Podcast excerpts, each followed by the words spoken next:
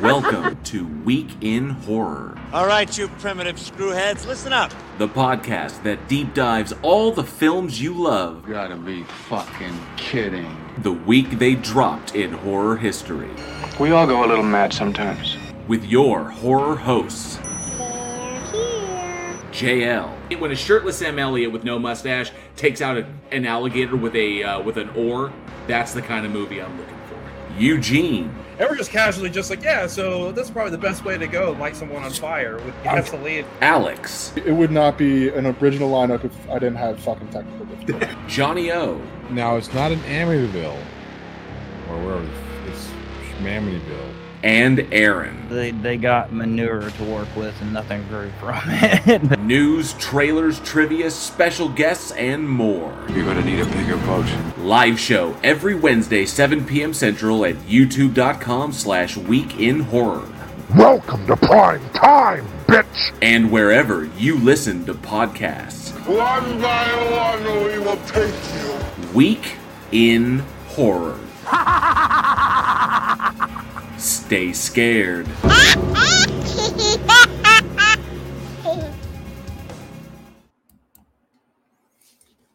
welcome, welcome, horror fans. It's Wednesday, 7 p.m. Central Time, and that means it's time for another episode of the Week in Horror Podcast, the only podcast that's knee deep in the dead. And if you, dear horror fanatic, are listening to us at the top of the week, remember we do this live every Wednesday right here on YouTube. Come hang out and see all the stuff our editor doesn't want you to see. This week, we're covering select horror films released February 12th through February 18th. Thank you all so much for joining us. I'm Aaron, and with me right now is JL and hopefully later Eugene.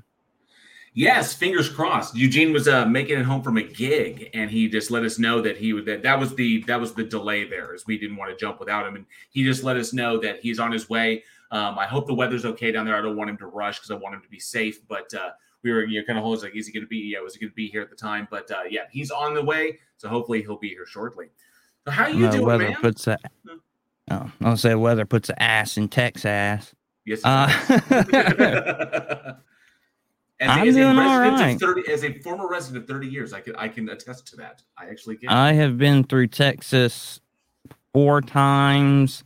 Three of them were dreary and miserable, and not just not pleasant at all because it was just on the verge of cold, but not quite cold.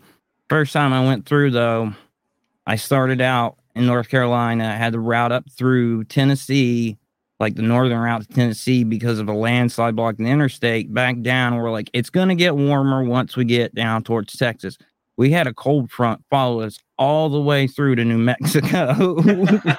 I'm like, Jesus, I'm like, Texas is in the south. What the hell, man? brutal, brutal. All right. So yeah, hopefully uh, Eugene will be uh, with us here shortly as he's making his way home from a gig because you know we we work you know in the industry, so occasionally you know you get on set and you can get if you you know we're talking delays. You never know how long it could last. Sometimes they they go the full distance, and they sometimes they go into golden time, which is like where the real money is. But uh, well, it's grueling and. It's can be grueling and psychotic before you even get in your car to go home. So That's true. That's, that is true. All right. Well, how is everybody in the live chat doing? It's good to see everyone. Thank you all so very, very much for being here. I'm just going to pop up the uh, the Patreon banner, see all the amazing individuals who help us to make this show possible. See a bunch of people in the live chat. Let's say hi to them real quick before we get started. We have one thing we got to do before we got to jump into tonight's selections. Let's see. I saw there were some comments earlier, but I missed them because uh, they were in here a little too early. But I see Casey Cooper's there. Good to see you, Casey Cooper. Says, "Are we there yet? Are we there yet? Are we there yet? We are there now." Good to see you, Casey. Thanks for being here. Travis Brown as well, one of our amazing patrons. Says, "Good evening with the cold and wet rain we are having, which is perfect for Dead Snow too. It absolutely is. We got some stuff to say. Excellent times." Uh, I see Aaron keeping the chat uh, happy. Angel Rivera's here. Good to see you, Angel. Says, "Good evening, everybody." Aaron Reese every day. Good to see you. And let me see here. Uh, Denova's here. Good to see you, Denova. Thanks so much for being here, bud. One of our big supporters. Hope you're doing well. And I see Cindy Johnson as well. Good evening. And Sarcasm says, Good evening. Welcome to my nightmare. Welcome to my nightmare. Absolutely, Sarcasm. Thanks so much for being here. And Frayed Edges is in the house. Good to see you, Frayed. Says, I'm going to be lurking today, going for a drive. We'll definitely be safe while you're listening. We appreciate you having us on. Thank you, bud. It's always awesome to have you. Joshua Lee's in the house. Says, hey everyone, good to see Joshua Lee, another one of our amazing supporters. Jay Verswell says, you get a tech issue, you get a tech issue, everybody gets tech issues. Well, fortunately, it wasn't really a tech. Well, it's kind of a tech issue. We, you know, we had, had a host that had, wasn't here yet, and he's still got to get set up. So, but uh, but yeah, you know, you know, tech issues they happen. You know, we're doing it live, so it happens. Oh, let me see. I can't have a stream without tech issues. This is true. Sally Skellington is here. Says Irish Demon is here in spirit. Get it? Yes, he absolutely was t- tinkering with our gear and uh, you know our host availability. Rodin Ellis name is here, so Week in Horror saves me from another chilly live stream. We're proud to do it to give you the alternative. Thank you very much, Rodin. We do appreciate you being here, but Gabba Gabba to you. And I see Brian Powell is here. Good to see you, Brian Powell. and Tony Regime, good to see you. Thank you, Sally, for the obligatory ghost. We do appreciate it. And I see that um, Brian Powell says, I feel like death warmed over. Well, I hope you're okay. Hope you're feeling better soon. And thank you so much for having us on while you're recuperating. We do appreciate it, bud. And unfortunately, Joshua Lee, no Johnny. Johnny is not on the stream tonight. Um, he wasn't interested in the movies we were talking about. No, no, he's really, really important. He's got other shit to do. No, I'm just fucking with you there. Now he's just being Johnny, you know, it's what it is. He's got shit to do, but I don't know about being important. yeah, I couldn't even get through with it with a straight face. I really couldn't. oh, let me see here. Christo Kieran is here. Good to see you, Christo. Says, hey, JL. Hey, Aaron. Howdy, y'all. Good to see you, bud. Thanks for being here. Joshua Lee says, got my stitches out today. So, yes, I'm pretty much bedbound. Well, I hope you're feeling better soon, Joshua Lee. And I hope, um, Brian, oh, Brian Powell, I hope you're feeling better as well very, very soon. It's good to see everybody. So, ah, it's right. It is kind of like gross out right now. My dogs. Oh, Cindy Sue. Good to see you, Cindy Sue. Thank you so much for being here as well, hon. We do appreciate it it is gross. My dogs kept wanting to go outside. That's why I wasn't like, you know, here I, I got everything prepped because I had to deal with them. So all of a sudden they wanted to go crazy, but it is gross outside. And I don't need gross dogs running around the house while I'm trying to about to go or I'm about to go live, you know. Yeah, it's uh the sky's the color of like uh what do you call it, gray water right now. Just that nasty funk out there. It's like I'd rather just shut the windows and hide in the dark. Brian Powell says air show practice is why I feel like that. Oh, I can I, I get totally get that. Uh, Ronan Ellis name says no, Johnny. Are the movies that bad? Actually, they're not. We have some good ones that we're going to talk about tonight. I promise. No, no turd polishing tonight. I can guarantee you that.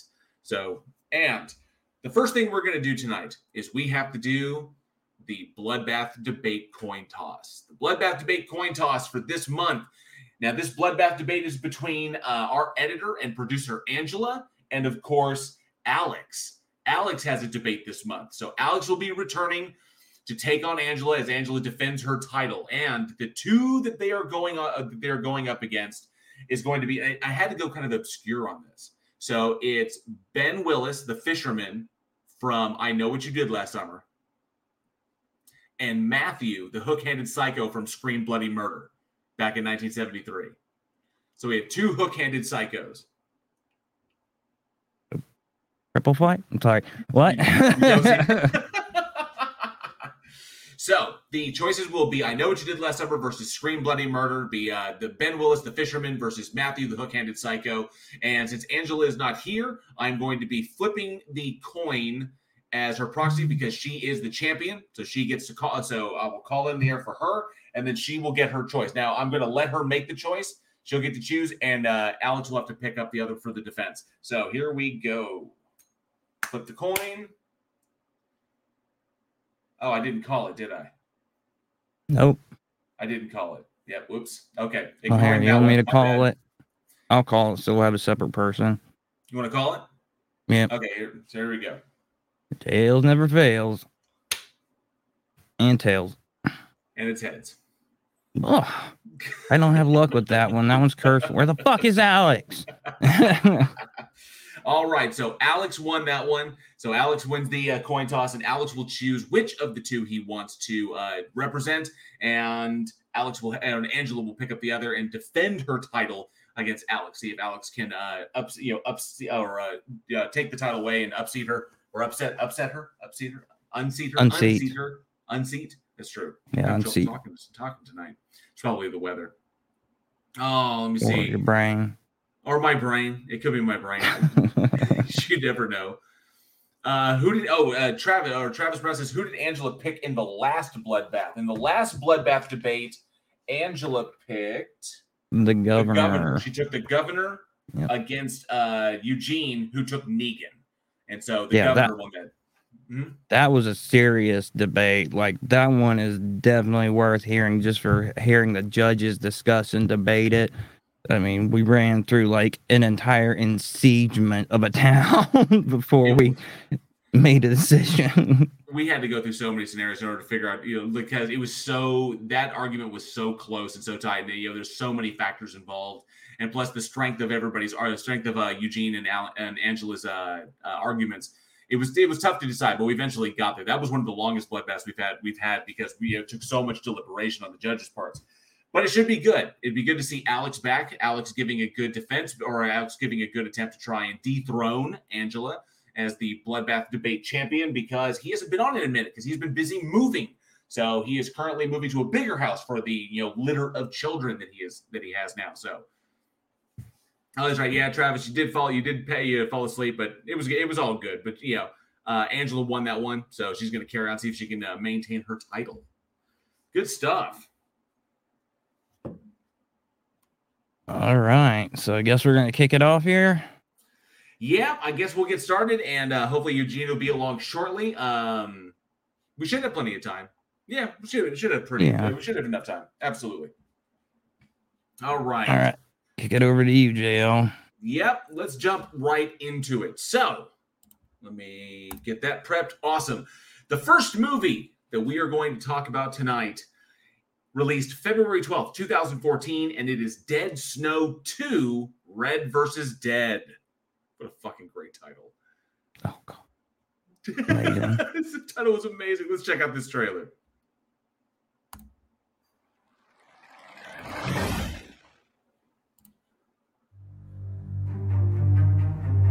Morten Hykkerud. Han rømte fra sykehuset i går og drepte en politimann ved å eh, slenge en Mercedes-stjerne i trynet på ham. Kutta den Mercedes-stjernen. Is this the zombie squad? That is a 10-4, Martin, and we will be heading your way shortly. Listen, Martin, these are not your classic textbook zombies, just hungering to feast on the flesh of man. No, these are most likely cursed zombies, awakened to reclaim something that was stolen from them, or to complete a task given to them.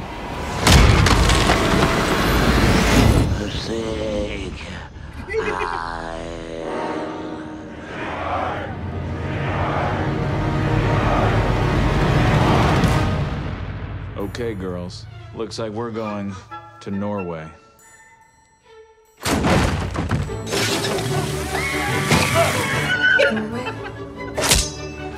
First zombie squad kill. Jeez. What did you find out? What do the creatures want? Revenge. We have a tank, I see. Your arm, your power is the only thing that can take down Herzog at this point. What do we do? We create an army of our own. Fuck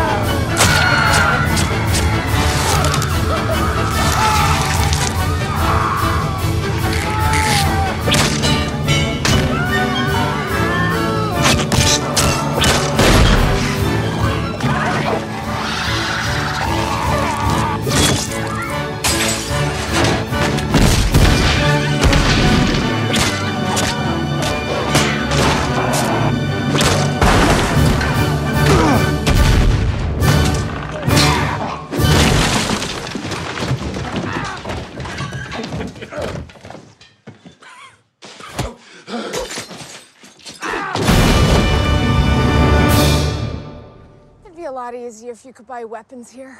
I know. What the fuck's the matter with this country?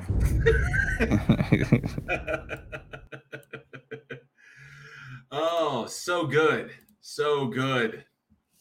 Oh, yes. Uh, Dead Snow 2, Red versus Dead. Um, yeah. I'm still trying not to laugh because that I love that that stunt where he where he he throws him through the roof and he comes back down the stairwell. It was just fantastic. Uh, written and directed by Tommy Wirkola and uh, based on Dead Snow by Tommy Wirkola and starring Vegar Hoel, Ørjan Gamst, Martin Starr, Ingrid Haas, Jocelyn DeBoer, Stig Frode Henriksen, and Kristoffer Joner. Um, essentially, this is the sequel to uh, Tommy Wirkola's Dead Snow, where a group of zombie Nazis are discovered up in the mountains. And after the events of the first film, which are beautifully summarized in the second film, these zombies come down and decide to finish their mission, the mission that they were trying to accomplish when they were first, you know, rendered, so you know, undead. And they decide to finish it. And in order to stop them, the uh, guy, the, the lone survivor from the first film, enlists the help of a group of or the undead Russians who died trying to stop them previously. So it, it turns into a massive undead grudge match, which is just fucking amazing. Oh, As it's Denova- beautiful. As, as Denova states, this was a beautiful symphony of horror. It absolutely was.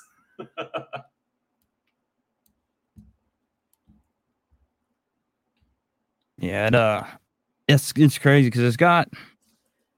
I don't think you ever get that sensibility in this country. You got that sensibility. It's really similar to Shaun of the Dead, where it's got the light comedy to it, so that this horrific stuff occurs, but it's still just like, oh, that's so funny, you know, instead of the the miserable grimness that we've got here. But um, yeah, it's like you're talking about because you told me you knew more about this than I did. Is the fact that it you know it involves a kind of a, an homage or love letter to Sam Raimi. And uh, th- as soon as I saw that chainsaw in the flashback, I'm like, "We're going there, huh?" And then the damn arm gets reattached, and I'm like, "Oh, we're going Army of Darkness as well. Where's this gonna go?" I thought I, it was. I thought it was. Uh, yes, definitely. Both films are absolutely. It, there's a little bit of meta there. And hey, Vera Lucia Campos, good to see you, Vera. Thanks so much for being here. Um, but yeah, I, it was it was a wonderful, wonderful uh, love letter, you know, from Tommy Wirkola and Norway to the the works of Sam Raimi.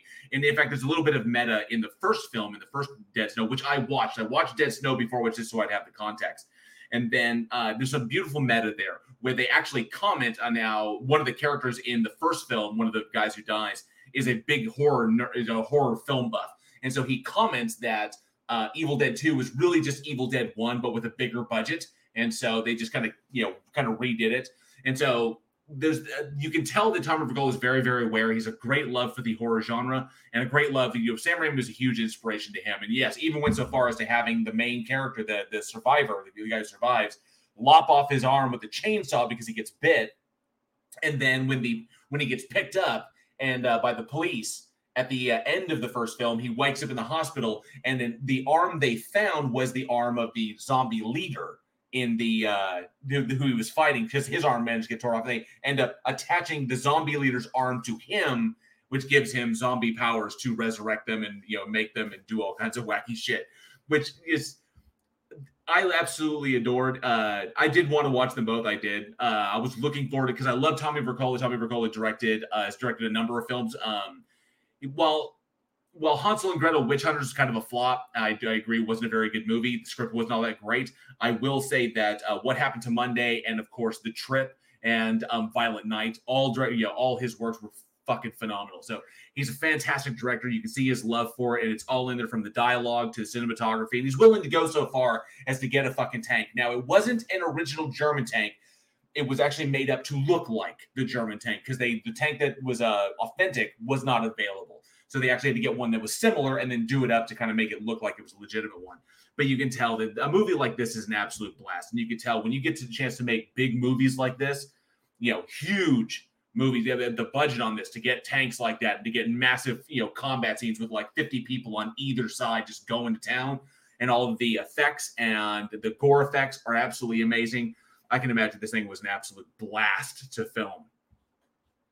Yeah, because they're opening it up. I, haven't seen the original. I'm gonna watch soon because I thought it was.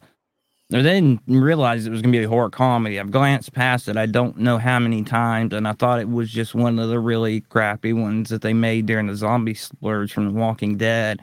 But the they've expanded from a fairly small cast in a small area to this entire town, and at the end, they just wreck this damn place between them and the house and the tank rolling through and everything else. They tear this place to hell. And the cops involved. I don't blame the cops. If I walked into the middle of two zombie armies fighting, I'd be lean back and be like, let's just see what's happening here. we'll take on whoever's left when there's a winner. Should we help them? Who? The rotting who? The rotting guys in the Nazi outfits or, the rotting guys in the Russian outfits? And I love that little attention to detail there. How the Nazi, how the Nazis, um, how the, the zombie Nazis they still have their their mentality, still have that kind of attitude of the third, that Third Reich attitude of superiority and you know the how they present themselves, and then the Russians who are decidedly a bit more uncouth in that respect, a little bit more you know wildly on the battlefield, bring that in. Uh, the, the I knew when uh, the uh, the big Russian dude was resurrected, I was like that's going to be a badass fight. so well, and it's. Good it goes to the backstory too, because like the first thing you notice is the Russians are not in uniforms, right. and there's a good reason for that. I mean, it's backstory; they'd been captured, so they're not. The zombie Nazis are fighting like, a, like military units basically. The Russians are just all in like ragtag, beat the hell out of them as hard as you can. Um, it was this one was a lot of fun. That's the that's the beauty of this one. Both the first one and the second. The second one was even more fun. Now from from the the that was the but that was the big problem is that because Tommy Wirkola is a fantastic director and very very talented, but his career saw a bit of a hiccup. This film um, came after uh, Hansel and Gretel Witch Hunters and that was problematic. And the problem was that this movie uh, didn't really perform the way I thought it would have performed. Any horror fanatic is going to love this one. I, Aaron, this first time Aaron ever saw it, he was you. I, I know you fell in love with it. and so, but amazing. unfortunately, uh huh. It's amazing. and so, unfortunately, um, while Dead Snow was his third film, and Dead Snow, you know, did amazingly, and it catapulted him into like you know doing big budget productions, which is why he got Hansel and Gretel, uh, uh, Witch Hunters. The problem was is that that film not great, and unfortunately, he got his kind of big break to do a big budget movie with Gemma Arterton and uh, Jeremy Renner, and it was a big action piece, and then it just didn't go anywhere. It was just it was a damn shame, and then he quickly followed it up with Dead Snow 2, which didn't, which underperformed, unfortunately, and is the whole reason why his his career kind of took a little bit of a dip, and he's kind of had to rebuild himself. But he fortunately has with, of course, what happened to Monday for Netflix, and then of course the trip which he filmed back in Norway, and then of course Violent Night, which I I think we can agree is fucking amazing and is already greenlit for a sequel on that one. So I wish this one had performed uh, a little bit better than it did. I just don't think that you know the kind of commercial reception was after Witch Hunters. People were kind of like, eh, not really. You know, we're not giving him the uh, the you know not giving him what he's due. But this film is fucking amazing. But it just goes to show, oftentimes politics or trying to get your opportunity, your breakthrough opportunity, if you don't really gauge your opportunity well, he probably should have turned it down and waited for something else and done Dead Snow 2 in- instead and followed up immediately instead of going for the big one. But hey, the money from Hansel and Gretel may have helped make Dead Snow 2, considering the budget was so much larger than the first film. Well, that's just the thing with movies like this too, though, is I don't think they they ever or I should say they rarely make a box office boom because you can read them and tell that they're going to become a cult smash. They're really something that everybody thinks direct to video is always a bad thing. It's not necessarily. I mean, Shudder Video, the number of amazing horror exclusives they have that are just on them that go direct to them shows that with horror, it's not necessarily always about the box office. If you are smart and you bet on what used to be the DVD sales in, the Blu-ray sales in, which still exists, but a lot of it's the streaming sales in, the contracts and stuff if you start to think more about that, you're probably better off, you know, on evaluating that route with this kind of movie because it's something that spreads slowly, but it digs deep till it's everybody. There are big movies out there that everybody talks about and they recommend. They're like, oh, yeah, you got to see this. It's great. You know, it's a recommendation. And there's movies like this where you see it, and then every damn body you know that you know is in the horror movies, you're like, have you, you haven't seen this? You have to see this. You're coming over to my house to watch this, and it it spreads better that way. I mean, it has a more of a lasting ability. The whole well, you should see it dies off after one or two people, but these pick people up essentially virally and attach them on, and they love it. They stick with it. So, um, I don't think it, a box office failure is not necessarily a failure, um, especially movies like this. But it it did have a few issues with uh, that you see with sequels. A lot of it is they got the budget and they felt obliged to spend it. So the battle scene's great, but there are pieces here and there that could get trimmed out. And there's some other stuff throughout the movie. They could probably trim it a little bit, or they could have, you know, developed a little more to fill fill that space. But it's maybe 10, 15 minutes tops that could have gone, like at the very utmost. But it's just little things here and there that you really want like once you see the zo- zombie Russian like knock a hole in a shed with a Nazi, you you completely forget about it. You're like, all right, I'm down again. Let's do this. So it there's absolutely nothing wrong with it. I mean, and he's it's he's smart enough to know that with Evil Dead, um, it never the original Evil Dead it spread in the cult like manner, but it had trouble breaking the surface somewhat as far as wider popularity went. So it really was the original, damn near, I won't say identically, but the major plot points were the same, and it modified stuff here and there. Um, this one, they're smart enough to expand it out, deepen it, give some more options, and make it a little more exciting movie. So it is it's a true sequel. Um, they realize that people now are going to demand that. It's very rare that somebody wants to see a movie remade as a sequel once they've you know made their judgment on the original one. So yeah, he I think this I would put this in the win category for him for sure. Absolutely, definitely, definitely. Now, of course, a couple of people have expressed in the live chat, um, having watched this one. Um, see, sarcasm said, and of course, the obligatory German poop jokes. And some people were kind of put off by the outhouse jokes. So this is really, really interesting, and something I think is a cultural thing. Now, Shiza fan. now, obviously, uh, um, poop jokes are like poop hum- poop humor. Here in the states, we have poop humor. We do that, but it's extremely obligatory. It's like it's you know, it's we we make the poop joke and then we move on to the poop joke. But there's something to be said for poop jokes that are subtle and a part of the narrative that are just kind of there as though as though this is a normal thing that happens. You're gonna laugh at it because it's a poop joke, but we're not treating it like a joke. We're treating it like a legitimate thing. That's like this is just a part of the aesthetic which is weird, which kind of like I think could be a little bit off putting, but I think also adds that kind of like that cultural kind of sense to it is like, oh, yeah, which I think Tommy Wirkola was brilliant about putting that in there. His awareness or his cultural awareness of his European cultural awareness plays a huge role in the writing of these things because the way people interact with one another and how they approach various situations is hilarious and I think is decidedly un-American the way they would react to stuff. So I love the way he handled that. The outhouse stuff in the first movie, um, which which was you, you haven't seen the first one yet, have you? No, not yet. Okay, because there's an outhouse joke in the first one, which I think you even you will go like, oh, oh. But uh, in this, in obviously the second one, there was some stuff in there, and of course, I see that there was some people there. Yeah, poop occurs. Yes, everyone poops. Everyone poops. It's what it is. But I think it's a, a leftover thing from the fact that we had so much of a Protestant uh, society when we first started that it's one of those things that we, we don't talk about that. Like we've yeah. opened up more about sex because sex is enjoyable and stuff, but like pooping, most of the stuff that occurs is is rather unpleasant. So we've still stuck with the like if you're gonna tell the joke, tell the joke move on and we're not going to talk about this again whereas elsewhere it's not that bad like in japan some of the toilet humor they have like little kids are telling shit jokes without saying the word shit i'm like oh my god and the parents are like yeah that's so funny i remember that from when i was a kid it's like all right okay i guess we're doing that here NA is here. Good to see NA, one of our big supporters. Thanks so much, NA, for hanging out with us.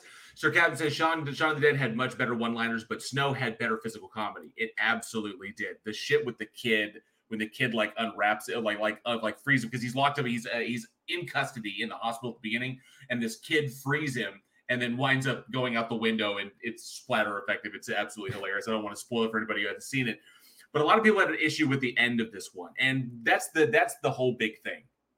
The end of this movie was supposed to open up the obviously the potential for a third film for the third for the third movie, and uh, hopefully we you know, you know we'll you know I'm looking forward to it you know if we happen to get one. But the end of that was kind of gruesome because our hero who has gone through the you know gone through the gamut of you know bringing up these zombies and winning this war and defeating Herzog and going through all this nonsense and lo- you losing most of his friends and the zombie squad is there. Martin is fucking amazing. Um, I absolutely adore uh, Martin Starr. I love him in everything he does. Um, because if people remember Martin Starr from, uh, there's probably a bunch of these remember. him. Like he was in Spider-Man films. He was uh, Peter Parker's teacher in the recent MCU films, but he's been in a ton of shit. And he's a comedian and actor. And I think one of the uh, a, a funny role that I saw him in for was the Last Lovecraft. It was good to see him in that one. But in this one, the hero goes through all this stuff, and at the very, very end, goes and resurrects his girlfriend, his dead girlfriend from the first movie, resurrects her, and then proceeds to, you know, which we we see the go. She's been dead for a minute. This is really nasty, gr- the really, is really really nasty. And then, of course, the uh, the credits, the the the added credit scene, which indicates it's supposed to be a, de- uh, a, a Dead Snow three, which rumor has it was going to feature uh, uh, Zombie Hitler because Herzog was still alive, and you know, I thought you know what, how that was going to go. Is he Pat the Batman fan? Good to see you. Says most people don't talk about shit; they just talk shit. This is true. We talk shit. We don't talk about shit. Just to go and bone his zombie girlfriend. Absolutely. So we went. We went into the whole. It went into the necrophilia stage, which was kind of, which was obviously grotesque because she really looked grotesque. She was. Oh yeah. uh, He didn't bring her. Not like he restored her being necromancy to full vitality. She, uh, she comes out of there in pretty much the state she started out in. Oh, it's so rough. So rough. Sarcasm says necrophilia means never having to say you're sorry. Oh. Pat the Batman fan says Martin Starr was great in Freaks and Geeks. He's also in Stallone's new Tulsa King show, which is great. Yep. He's getting a lot of work. He's, he's a fantastic actor. And so he was a lot of fun in this one, uh, playing the obligatory nerd who's kind of like out of his element, but you know, who who kicks ass. But this was a lot of fun. And that's the that kind of leads up to the question that I want to ask the audience a film like this, obviously, kind of a diamond in the rough. Uh, it's a Norwegian film. It was filmed in Norwegian and English at the at the exact same time, and I saw the dub, which was fantastic. Uh, it was just wonderfully done. And so, a film like this is kind of rare in that respect. And because it kind of hit that Tommy Wirkola's career took, we may or may not get the sequel. But that's what I want to ask the audience. Given how this one ended, Herzog is still alive. He still is. He still has his power. You know, the zombie squad has been established. Do we want a Dead Snow three? Given you know, Dead Snow one was so great. Dead Snow, yeah, true. That is love, Vera Lucia. That is absolutely love. So, do we want a Dead Snow three? Yes or no? No, it's good where it ended. Tommy Wirkola can go on and do other stuff. He's already got a sequel greenlit for Violent Night with David Harbour, which is going to further explore that mythology. Um, but uh, should we, you know, could we get a Dead Snow 3 with zombie Hitler?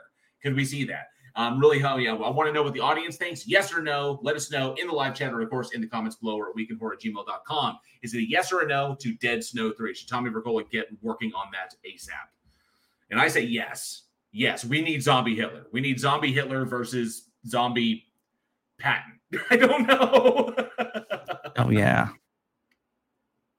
God, yes, we do. And, uh, Undead General Pat, and like, just all he does is walk up to people and call them a pussy because that's what General Patton's general attitude was. Would be an amazing, amazing thing. Like, you would have to handle it right, you know, subtly. You know? and we can get zombie Eva Braun. And we can get zombie. There's so many zombies we can Oh, get. There's God. So many we can bring in. Oh. There's so many jokes to be made there. It reminds me I- because I and I, I haven't talked a lot about it, but I really hope one day, once we start getting our product, once we get these productions out of the way in 2023 for Week in Horror, the stuff that we're working on right now, I really hope one day to make my Romans versus zombies uh horror. It's you know, it's basically like Shaun of the Dead meets Passion of the Christ, which I think would be I just you could just just roll it in your head. That's gonna be a fucking amazing movie if, if we get the chance to make it. you could uh, there are so many reenactors too that would be down for that because reactors are generally in the same class as uh horror nerds so like recruiting for that army they would bring their own armor Absolutely. Got a lot of love saying a bunch of yes. Uh, let me see. Genova 28 says, hell yeah, 100%. Charlie Welch says, might have my brains. Joshua Lee says, sure, let's do Zombie Hitler. Absolutely, let's do Zombie Hitler. Tony Regime says, I knew a guy who was in, oh, no. I told him he was flaw. Oh, I knew a guy who was in necrophilia, bestiality, and sadomasochism. I told him he was flogging a dead horse. Keith Cooper says zombie Hitler and zombie girlfriend revenge. It's zombie Churchill. Yes, zombie Stalin. Uh, Casey Cooper, zombie Reagan. I guess. Thank you, Thor Rasmussen is here. So drop a like in the bot. Thank you so much, Thor. We do appreciate that. Thanks for popping by, hanging out. Oh, this is gonna be good stuff. But yeah, definitely let us know what you think down in the comments below or weekinhorrorgmail.com. Yes or no to Tommy Wirkola's Dead Snow 3. We gotta get on that. He's gotta get on that. Well, unfortunately, Eugene is not with us yet, but uh, hopefully he, he will be here soon. I hope he's being safe. But we will care. We will move on. Uh, Aaron, pick up this bad boy. All right. Yeah. From Valentine's Day, February 14th, 2008, it's The Caretaker. One of like 20 movies named The Caretaker. Yes, I know. It was a very common title. I know all about the secrets buried up here. I can tell you all about it, darling. It's Halloween. It's night. There are teenage boys, and they do stupid things. No thanks. I'm not cold at all. I just want you to be careful. It's a dance, Dad, not an orgy. Lighten up.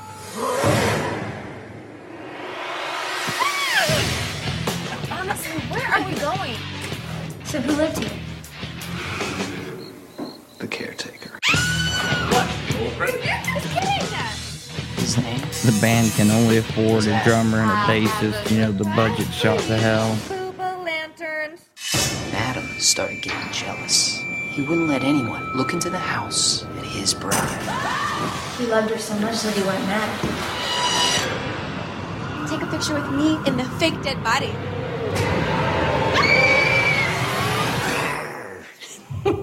I gave you a shovel, you could dig anywhere around this property. And I bet you'd turn up a whole lot of bones. And I ain't talking chicken either.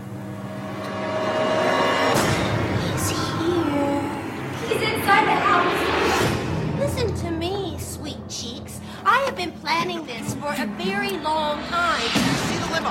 Huh? Do you see the limo? He freaking left us! Hello out there. Somebody help me! Hey, did you show him the chain? Is it funny? Even more famous dating a serial killer than a student.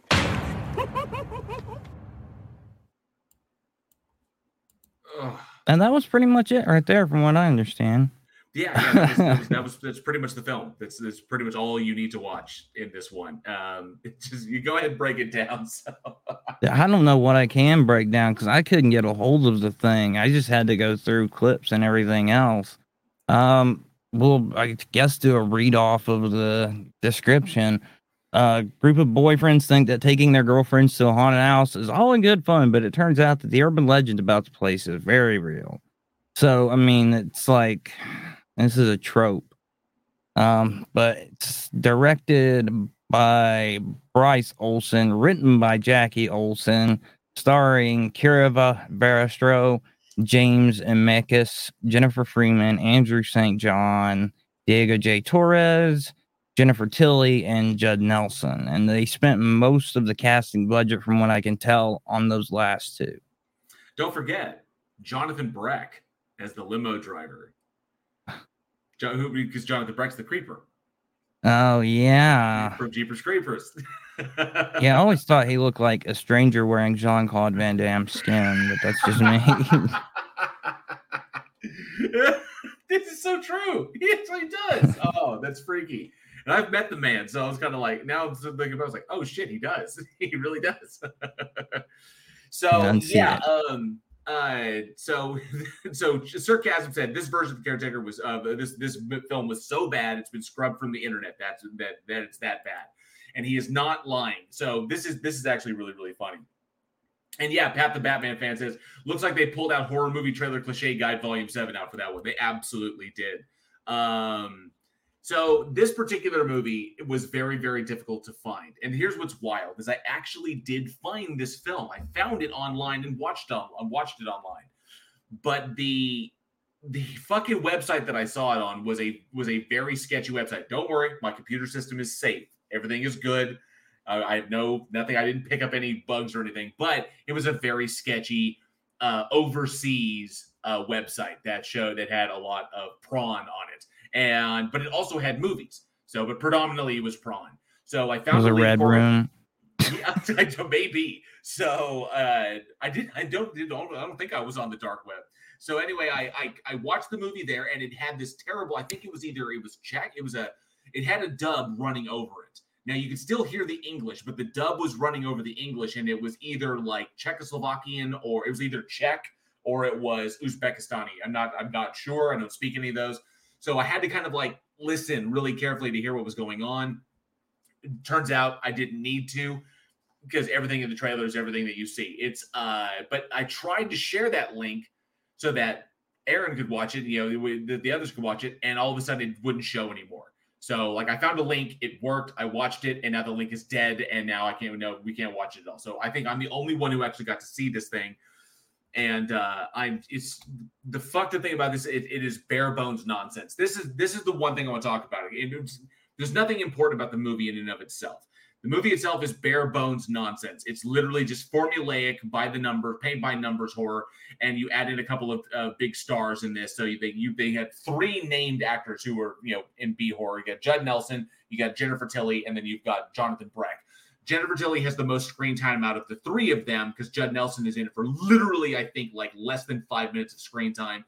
And then you've got Jonathan Breck, who was in there very, very, probably even less than that. Jennifer Tilly has most of it. Yeah, give give my PC a penicillin shot. It probably probably does need one, but no, I, I got it all cleared out. I'm safe. But yeah, this is essentially like one of those terrible films that comes along that just gets done. Now, likely done for either tax purposes. You know, the actors who are involved, they got a paycheck. It's pretty much just like one of those movies you do is, as you're kind of like building your career because no one in this has a name. It's just a movie that was made.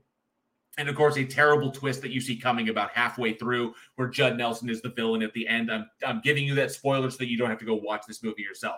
Her dad was like the the lead girl's dad was the killer the whole time. That was the whole. And you know Jennifer Tilly was in on it as well. She winds up getting killed and betrayed. and, You know it's it's absolutely fucking ridiculous. The big thing about this, and I kind of want to digress on this one, is that this is one of those movies that is representative of what I like to call the of called the, the Hollywood dump zone. And the Hollywood dump zone exists for every single genre that's out there. So you've got like for any kind of like adventure movies that will release, like adventures or comedies that will release straight, you know, straight to specific channels that host those types of movies. So like comedy movies are made solely for Comedy Central, other channels. You've got like your your uh, romantic comedies or your dramas or like that that are made for like the Lifetime channel or fucking Hallmark channel, and then of course your horror movies that literally get dumped on you know some ridiculous some obscure channel then either or dump straight to dvd and then go right to the bargain bin because there's no money put in to market it whatsoever. It's ostensibly what this thing is. And the reason these things exist it's kind of both vital and kind of obnoxious because they're vital for the industry because they allow for studios to have tax write-offs on scripts that they've purchased and they're trying to get out and they can write those things off but those tax write-offs give them the room to do the other films that we all enjoy and the ones we're looking forward to, unless, of course, you're the asylum. But they also are really, really obnoxious because it's a waste of time. It doesn't further anything. And all it does is kind of drag things down. And of course, the people involved have it on their resumes. So it kind of is a double edged sword dealing with these. But this is kind of one of those ones that represents a vital part of the industry because movies like this help to keep studios alive.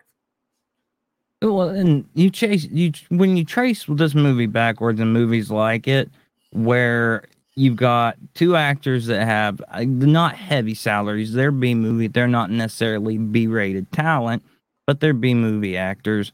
And you go back and they put all the money into them, very little into the other actors. And you're like, well, you could do a more balanced cast and have a better movie. But I think they do that in anticipation of the fact that they knew when they sat down to cast this that they had an absolutely garbage script and they were going to have to take and throw in a couple people up front just as a lure to get that rental out the door or that purchase probably like the purchases are this thing's gonna go bargain bin fairly fast but uh, you know when it's new you're i don't think you're gonna see a lot of purchases. Most of it's gonna be rental or streaming. They use those names to get them out there and then you can tell just by the trailer the lighting's bad.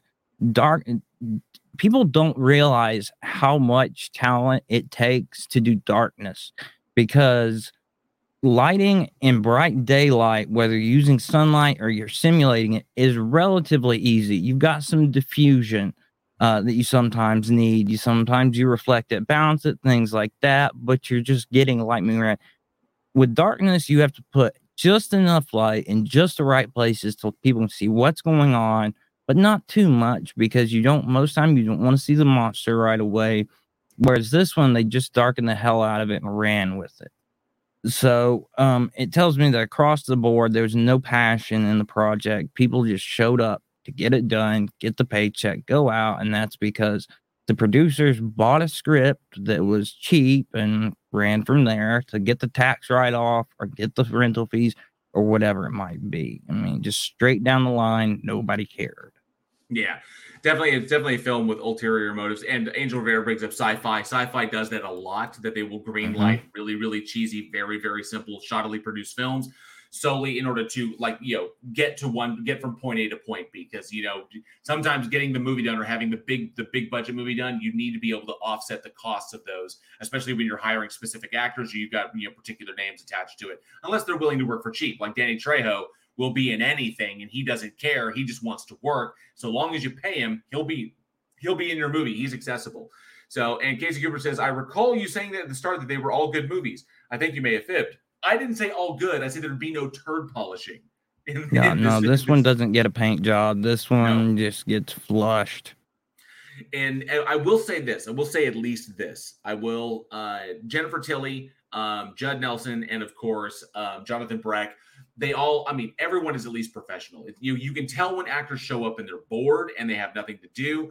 And a lot of the the no name actors that are in this you kind of get that sense which just further takes you out of it. The poor cinematography the very actually the very amateur cinematography in this because there is nothing really interesting done camera wise and the director of photography wasn't really focused if, if they i'm pretty sure they had one.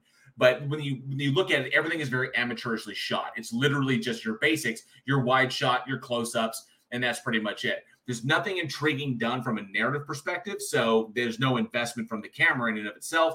And then, of course, the the actors who have no names, they're just there for the paycheck in order to put something on their resume. So it's resume padding and it's money in order to pay the bills. So none of them are invested at all. But that and therein lies the difference because at least Jennifer Tilly and Judd Nelson and Jonathan Breck, who we have seen put in performances before, who have talent. Jennifer Tilly is a very talented actress. I've seen her in many things. Well, she's gone cheesy kind of with the whole, you know, the uh, with the Chucky series, with both her uh, her roles in those films and of course in the currently ongoing sci-fi film or sci-fi series. She can do cheesy and goofy, but and she plays to her, you know, plays to the kind of like the visual thing, like she's kind of like the the ditzy, goofy chick. But she actually is an amazing actress. She's extraordinarily talented, and so is Judd Nelson. is also very very talented, as is Jonathan Breck but there's only so much that they can do because these are not you know they're not leads the way they used to be. So they've got to you know they got to make their money somehow. At least they turn in professional performances. They don't phone it in. They're still invested no matter how bad the script is. They deliver them the best they can and they're the, actually the best parts of the movie just to see them in it sadly they're only in it that long so it's kind of like whatever. And, and, and he says maybe it's the low res but jennifer tilly looks hot in this movie. She's always looked hot I think Jennifer Tilly yeah. always looks hot. That's just, you know, that's me. And Judd Nelson is fucking harsh. I love Judd Nelson. He's great. And um, ever since Breakfast Club. And then, of course, Jonathan Breck. I'm a big fan of his because he was the original Creeper. So they do what they do. They're professionals. They show up. They do their jobs correctly. And the problem is just that the material you're working with is crap. So it kind of drags them down. But uh, but yeah, ultimately, this is one of those ones you can kind of toss. There's no point in it. It's just bare bones, kind of insulting to the genre, in my in my personal opinion. But it did make me appreciate the actors that we love because they come in, they they do the job, they do it professionally. They don't sit there like phone that shit in and be like, oh man, this is just even, even the big names are bored. Nope, they're there to be professional and they do it, and you got to respect them for it. And I love them for it. So yeah, So while I disres, while I don't like the actors, I, I would do the other actors. I don't like the production. The production was shit. And this movie was fucking crap. You know, thankfully we have solid actors who still, no matter what they're in, will good you know put forth a good performance for the fans for their paycheck. They earn their living. So Well, yeah, that's what, and they call them working actors for a reason. I mean, they're, it's not like they're getting three big paychecks a year. They know that the next gig's always important. So with beginning actors, they somehow they might th- not take it seriously. They're gonna screw around, and that hurts them. With big, really big name actors, if they got something like this, you know, they're like, "Oh, this is garbage. I'm just gonna get through, get it done, rest on my laurels." But with working actors, your next gig is always important. So they're gonna show up and they're gonna do what they can with script. Script is garbage. You can only take it so far, but they're always gonna put in on it to try and make sure that they keep that nice stable set of jobs coming in because even if you don't the public doesn't notice it people behind the scene agents producers casting directors they know what happened on the last film. And you don't want that reputation. Even even, even like first time directors or like kind of like those directors that come around and all they do is kind of the low budget stuff if they get you in your product in your project and even those little guys they have a voice. There's a reason they're directing movies and they're doing it because they're all they're, they're all members of the dga they're all members of the guild. And so you get a reputation as an actor no matter how big you were you get an reputation, a reputation as an actor who's just like doesn't give a fuck at this point because oh this doesn't even this film's so low budget doesn't even deserve my deal or i'm getting paid scale for this. Fuck it i'm not giving my all. That adds up and people will talk. People talk in this industry and it's a word of mouth industry and you know people's careers live and die by that so I will give him that. That that, that was one thing. I, I dug that. I was kind of like, oh shit. Well, at least I'm not. I was like, oh shit. She actually kind of like she's giving it. She's she's bringing it. So good. Good for her. oh yeah she always does all right speaking of our question for you who is your favorite b movie actor or actress you can let us know at weekinhorror at gmail.com drop it in the comments or let us know in the live chat i already know who mine is hands down Who's that? See who else. It's uh, Linnea Quigley. Like, I would say for a couple reasons. This is a joke, but she does like her commitment to horror movies has been unquestionable. Um, per her, her entire career, she's always just down to make it the best movie she can. She's never been a list talent, but she's always been committed. Nice. I have, to, I have to admit, I really, really, um, one of my favorites, I was thinking about this, one of my favorites is Illeana Douglas. Um, and I know probably, I don't know if anybody's, uh, I know, and I know that people bring out like Bruce fucking Campbell. I know Bruce Campbell is amazing in there, but I was sitting there thinking about Dee Wallace is up there as well. And I'm quite, she's the B, the B horror goat. Thank you, sarcasm. Dee Wallace is in B horror is the goat. Um, and I love Dee Wallace. I especially love her because you know she she kind of flirted with me at Texas Frightmare, which was really really nice. Made me feel kind of special.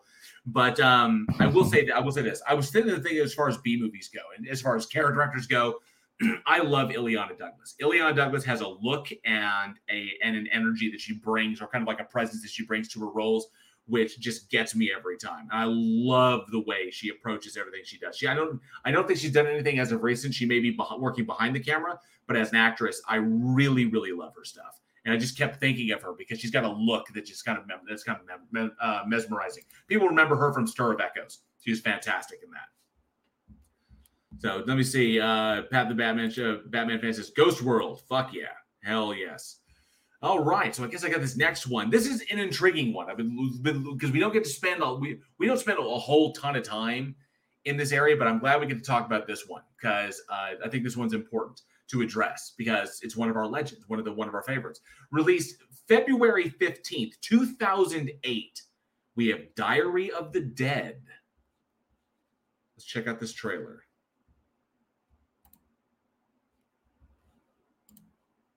Two news agencies are reporting accounts of the dead returning to life. Ah!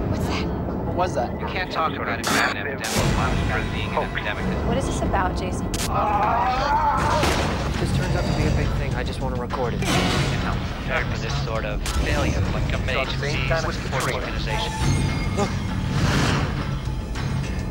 Looks hurt. It's all burned up. The problem doesn't seem to be that people are waking up dead. The Dead people are waking up. It's not going down! Shoot in the head! No, no, please! They're not getting the truth from anybody else. All that news is a pack of lies. I'm dealing with this crisis.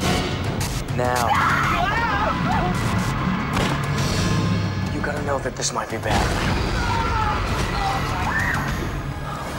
I'm trying to get home to my family, okay? Don't bury dead. They'll shoot in head. People start running out of food, water, gas. They're gonna start shooting at each other. Trust somebody. What would you do? Kill us? I think about it. Maybe one of them got in already. You're saying they're all dead? Yes. This is a hospital. There's nobody here. This is a diary of cruelty. Come on, before we get our asses shot off.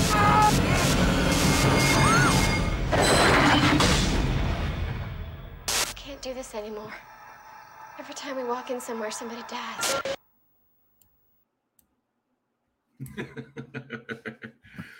Uh, that's uh, I'm sorry, I just read a comment in there. So, Diary of the Dead, or George A. Romero's Diary of the Dead, written and directed by George A. Romero, the legend, and starring Michelle Morgan, Josh Close, Shawn Roberts, Amy Lalonde, Joe Dinicol, uh, Scott Wentworth, Philip Riccio, Chris Violette, and Tatiana Maslany. Yes, Tatiana Maslany from uh, you know She-Hulk fame now, um, and of course Orphan Black. So the film in itself it kind of goes back towards the beginning of the outbreak and it's a uh, found footage film that is set uh, just kind of like a couple of like a day or two after the initial beginning of the outbreak. So this technically would uh, take place um, right after night of the living dead and during the events and slightly after the events of dawn of the dead. So the film itself uh, follows a group of filmmakers A group of filmmakers decided to do a horror film for their uh, for their uh, college project and they are out shooting that night when the dead begin to rise and the outbreak begins. So they're out on on set doing their thing, and then because they have their cameras with them, it turns into a found footage film as it follows them. And the film is a uh, a combination of uh, both their handheld footage and, of course, uh, security camera footage. So I have to admit, I'm a giant George Romero fan. I absolutely love Romero. And Bruno saying brings up says, "Who would have thought the Amish guy would have been the goat?" He absolutely was the goat. That was fucking crazy. Um, but uh, I respect George Romero. I, I, I will always respect George Romero for Night of Living Dead, Dawn of the Dead, Day of the Dead, and to a degree, Land of the Dead. So this was the fifth one, and this was the this followed Land of the Dead, and this one was far far lower budget because Romero wanted to get back to something a little bit more, uh, a little bit more hands-on, a little know, smaller budget, a little bit more within his control. That didn't have the scope of Land of the Dead, which was a massive effort because they kept getting bigger and bigger. You know, go from the you know from uh, from uh, Day of the Dead to Dawn of the Dead to, uh, or from Dawn of the Dead, Day of the Dead to Land of the Dead, which took place in the in the the building. So in this particular one, I, like I said, I've al- I'll always respect Romero for his examination of cultural of aspects of our culture, aspects of our society, and satiri- satirizing them with the zombie outbreak, where he takes a particular thing that we would all kind of agree is kind of a, a negative about it and kind of like turn it on his head and reflect it in the zombie apocalypse. The problem is, is that having gone four movies, you know, we've got Night of the Living Dead, racism. You've got Dawn of the Dead, uh, consumerism or capitalism. You've got um, uh, Day of the Dead, the the uh, military industrial complex, and then you've got Land of the Dead, which was class warfare. And then in this one, his idea was emerging media, was in the sense that, like we are separated from the zombies, that emerging media is turning us into that kind of isolated individual, separated from everybody else by these screens, because we look at everything through screens. That's how we get our interactions, is through the internet, through social media, and that is separating us as people and dividing us. And so there is a sort of desensitization or a, a dissociation that we have with the people around us as far as trust goes and you know accomplishing tasks that interferes with their ability to survive during the zombie apocalypse essentially making us all into these identityless kind of you know, uh, you know automatons that are just on the screen. So similar to a zombie where it has no identity and does one single function all we know about each other is the image we put on the screen. So he was examining that how social media and emerging media is turning us into zombies ourselves. Just parodies or just like identityless you know one dimensions of who we really are. And that affects us and affects our ability to, survive. It's an intriguing concept but unfortunately I couldn't decide if it was the found footage style because the cinematography, even though it's Romero, I still come to, res- uh, to come to have an expectation. This felt so short of what I expect. I don't know if it was the found footage or if it was the acting or something in there, but I think felt that this fell short. Emerging media is interesting, but does it fit? You yeah, you kind of hit the nail on the head there because so what he's really trying to comment on more is the YouTube generation, which it was still emerging back then. That was 07. So um YouTube was out there, but still forming into what we know is today. If he had had a better grasp on what it was or where it was going, I think he would have been better off because he shot it found footage style when really the commentary he was trying to make was more self production style because part of what he's trying to project is that we've become so adapted to viewing things through the lens of a camera because people have more access to them. They have more access to publishing and everything that it's not real to us unless it's through the camera. But on the other side, we're so jaded and cynical that when this starts, people are like, no, this is fake. Back in the day when this was audio, because they I think they make commentary on, does this one, they make commentary on Orson Welles, I think. Yeah, um, yeah, and Orson the Welles, disbelief. World, yeah. Yeah, and it's kind of along the same lines. Well, now we've got video, but at the same time, you know, effects had come a long way. People did stuff like that for fun. Um, so I think it kind of hurt him that he wasn't ready, be it where society was at or where he was at, to move into the YouTube generation. But on the other hand, it kind of it's almost either meta or recursive, however you want to put it. The fact that a lot of people are going to crap on this movie because of, of quality. They're going to say that this is lower quality than Land of the Dead. It's, it's shot with its handheld camera quality and all this and that. But if you think about it, compared to Night of the Living Dead, so he's gone back to an intimate cast, small number of people, you know, smaller sets, not as grandiose. If you compare it to Night of the Living Dead, we're the things that people are crapping on, like the quality and everything, are, are, light years ahead of where we were back then. You've got better video quality, um, better audio quality, uh, ability to reach a greater number of people because Night of the Living Dead spread in a very underground manner originally. Not like it was on every cable channel right away. It was absolutely word of mouth. You got all this, and people still aren't happy with it because of that. Now, if you want to discuss like we're discussing, you know, how it's portrayed, or you want to discuss acting, which I think the acting for the most part was good to great. Like the the teacher, he was brilliant um at that part. Uh but to take and do it because of the quality of it, it's just ridiculous to me. Um but on the other hand, like I think I won't say Romero hit his creative arc with Land of the Dead because the big thing was he used a big production company and a big setup to portray something that required it. Uh, and people are going to judge it as being, some people judge it as being one of the best films. I don't. Um, but they're going to judge it by, by that just because of the, the amount of money that's poured into it. But at the same time, did it really hammer in its message as much as this one did because this one stayed pretty much on the subject the entire time. So I liked it. Um, do I think it's it's through the roof great? No, but I still think it's a good movie. I don't think it's a failure of what it's supposed to do. I think, it, it, I mean, he has his particular style. Romero's got his style, and this is still in the vein of what he likes to do, and it's keeping with you know what he wanted to keep his Living Dead series going. This is what he wants to focus on. You know that the zombies are a metaphor for some various thing that ails us. It to me, it felt it felt it felt a little bit a little bit graspy. It almost felt I well I can see that it was it almost felt kind of uh, I hate to use this term. It Romero was was was you know heading he was close to the end of his life at this point when this movie came out. There was one more that this was Survival of the Dead, which was not great. Which I think was even was even worse than this one because I think there is a level of diminishing returns when it comes to this. At, at a certain point, when you look at the time when you know when Night of the Living Dead came out, it was 1968. Romero at the time and what he had seen and you know at, the, at his age was very very relevant, as well as the idea through the 70s and the 80s, consumerism, capitalism, the the military industrial complex. These are all very very relevant topics at the time because you had like you know Eisenhower going out in his speech about the industrial military the uh, the military industrial complex. You had the idea that you know during the Cold War, you had the idea of like what capitalism is, what consumerism is, what it does to us, what it's turning us into. The period of the '80s, you know, the birth of the yuppie. I can see him seeing all these things from his perspective and why they needed to be looked at in this kind of vein. I get, I get that.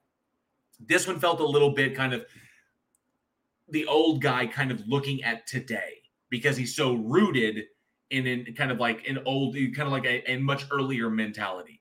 So that's what it kind of felt like. I kept getting the, the reinforcements like this keep this kept feeling like an old guy lamenting about the youth today. Those kids today will never understand. And that kind of took me out of it. Survival of the Dead even more so because Survival of the Dead was so cynical that I was like, wow, he's really kind of. It, I felt that there was there's diminishing returns there, and they really begin with Land of the Dead. Although class warfare, where the rich are at the top of the building and the poor were at the bottom, and the poor are the you know, the ones who are, who being threatened because the zombies are at the bottom. I get that. Now, I get the first four, although I felt in Land of the Dead that's where it kind of began because there's only so much you can say by saying, you know, the rich suck and the poor have it the worst. We, we're aware of that. But how do you satirize that? Basically, how the rich will sacrifice the poor in order to maintain their own survival. And we and we get that. We absolutely do. But it's kind of like he keeps hitting us with these truths. And it was like, yeah. And so it was getting a little old because we know what to expect. So that's kind of the diminishing returns. What's he going to satirize this time? What's he going to try to bring to the forefront? And I think this one is kind of like, oh, really kind of fell off. Not to mention Michelle Morgan, uh, for all her efforts, just really took me out of this movie because I felt her performance was awful. There were some good ones. There were some highlights. You know, we got um, R.D. Reid, who was Samuel, the deaf Amish guy, who was the fucking goat of this movie. The sorry, the deaf, uh, the deaf scythe and dynamite wielding Amish dude, who was the fucking goat of this movie, who then also takes himself out with it. it was like, holy fuck. So I thought he was great. R.D. Reid. It was great to see R.D. Reid in this. He's also uh, he was from uh, Dawn of the Dead. He was in the remake, of the Zack Snyder remake, as was uh, uh, what was his name? Fucking uh, uh, Boyd Banks. Boyd Banks was also in Dawn of the Dead, and then of course, uh, you know, Greg Nicotero was in there as the as the zombie surgeon, and then Romero was the chief of police who was on TV. So we get some cool nods here and there, but overall, the quality combined, like the quality, the found footage quality combined with the kind of get off my lawn mentality um, that Romero, I think Romero was exhibiting towards the end, uh, just kind of just dropped it for me. And it's just like, damn, I wanted so bad, you know, for this to really to really capture it. But ultimately, it just, you know, I, I didn't feel for anybody, you know. In Dawn, you really feel for the people in the mall. In Night, you felt for the people in the house. And uh, you feel for the people in the bunker in Day of the Dead you know, and for, of course, uh, you know, Bub. So in that respect, it's kind of like there was there was something to attach there. There was nothing to attach there in, in this one. I couldn't feel connected to anybody because everybody's got their own fucking, you know, uh, kind of mentality. And those kind of, like, and I'm so dissociated, but maybe that was Romero's plan. Maybe that's what he was trying to reflect. If anything, I think maybe he he lost the original point because from the very first, because Night Living Dead was what redefined the zombie, hands down, no question. It went from voodoo zombies to undead zombies, and it's always been that the zombies are bad, but people are a potentially worse enemy. We have always been each other's worst enemy in the best of zombies films, and that wasn't so much the case here because even in that uh, warehouse bunker sort of area the guy gives in and gives them the supplies. Um, they wander off, and yeah, every time they come somewhere, they lose somebody. But yeah, you don't feel for them, and it's not even a matter of just they're so into what they're doing. It's there's very little character development done, and part of that is that whether intentionally or not, this movie has a very jumpy style. It's segment by segment by segment, which is more modern. It's it's more of what you're going to see from YouTube and stuff like that. And we've seen movies do it well, and we've seen movies do it poorly. Like you go to VHS. Yes, VHS is a past era, but at the same time, it knows how to take quick clips, stitch them together, and make them work. And this one didn't execute so well on that. So maybe I don't even know if it's so much get off my lawn. I think it's a legitimate issue, and it's a guy, older guy, that's trying to say it, and he doesn't know how to communicate it. Uh, if he had taken on like with Carpenter, you say what you will about Halloween, but I think if Carpenter had gone his own uh, newer Halloween films, I don't think they would have been even as good as they are. I don't know. Maybe they would, but I think Carpenter was kind of. I think he was moving out, moving on. Um, on the Halloween series. So, you know, bringing somebody in fresh to kind of that loved it to kind of work with it to put it to bed might have been a good idea. So maybe bringing on an assistant director to work with him that was younger or some writers that got it more might have helped him a little bit. But just yeah, um, I don't think he had the the ability to to get that message across at that time. Well, one thing I'll always love him for was was how much he really didn't like studio films. Romero just had a love for indie films and what you could accomplish with an indie film and how indie films really bring the kind of bring the family of filmmakers together. People working you know accomplishing a lot with very very little. And of course not having to deal with studio heads or budget things. People just kind of like breathing down your neck. Is because it's got to be this way got to be this way. Meeting deadlines all this crap. He loved indie films. He loved working at his own pace. He loved really acquiring the shot and being able to take his time. And that was the the beauty of it is that he loved indie stuff. Now his studio stuff was also quite good. You know, Monkey Shines was fantastic. I loved Monkey Shines. And you can see after Land of the Dead, he very much wanted to get back to his roots, and I get it. I'll always respect him for it. Is that after this one, of course, if you look at the movie that came after the Survival of the Dead, which follows the uh, group of AWOL National Guardsmen that we meet in uh, in Diary of the Dead. So it's actually you know that was kind of a sequel to this one where it just kind of follows characters that we met in that movie and then it goes off in another branch. And that was the last one he directed before he passed in 2017. And so that one I felt was even weaker because it goes into this idea that this is the, where, where this is like the new norm, and it really didn't examine and because it was a continuation of a story that already began in Diary. So that one felt just unfocused and just not really attached to what was going on. They were just kind of like it felt like they were forcing it, unfortunately. And then fortunately, it was the last one he he uh, he did before he passed. But I see Joshua Lee has got "Get Off My Lawn" of the Dead, right? And then Tony Regime "Afternoon of the Dead." Sarcasm says "Three O'clock Buffet of the Dead," and then of course uh, Tony Regime. Then the crossover film Twilight of the Dead, which is actually really, really funny because Twilight of the Dead was supposed to be the the uh, the seventh. Yeah, this supposed to be the seventh uh, film in the Living Dead series. So it was in 2000 in the 2010s. Romero was dissatisfied with the series ending with Diary of the Dead, Survival of the Dead. He what he didn't like it, and I can understand why. Why he didn't like he didn't dig that and he penned a treatment for uh, Twilight of the Dead with uh, Paolo Zelati uh, co-writing it with him and depicting a full conclusion to the series that explains the fate of the zombie protagonist from Land of the Dead and an ending where humanity has become virtually extinct. So it was very, very cynical and would have been really, really dark. But unfortunately, uh, Romero passed from lung cancer in 2017. So that movie has been put back into development. It's kind of in development hell as of like I think 2021 but there is the film that hopefully there's a lot of people carrying a torch for this, and hopefully we will see the conclusion of the of the series. Um, hopefully, because everybody loved Romero and everybody wants the you know wants to kind of like complete his legacy. It's there, just nobody's you know willing to pick up the reins so far. But Tony Regime, what's funny is that it, w- it was going to be titled Twilight of the Dead, which would be an end to the whole series. Um, man, oh man. I so wanted to love this one. I really, really did. But you know, the acting, and it was wild because it wasn't the acting of everybody. The lead actress really took me out of it. She like it, she just didn't seem invested at all. And then of course the found footage deal where we're jumping between, you know, security cameras and handheld cameras, and then people. It just it was so funky because all of the emotion felt forced because we're getting kind of like this in the moment, kind of like, oh, bring the camera up. This is going to be important. And you get no context. There's no character development or build. And we don't really give a shit about anybody because everybody just feels temporary and two dimensional, which may have been Romero's point. He may have been. I won't. I won't discount his genius. He may have been going for that, but uh, I don't. I honestly have no idea. so I just wish. I wish it was better. He deserved better.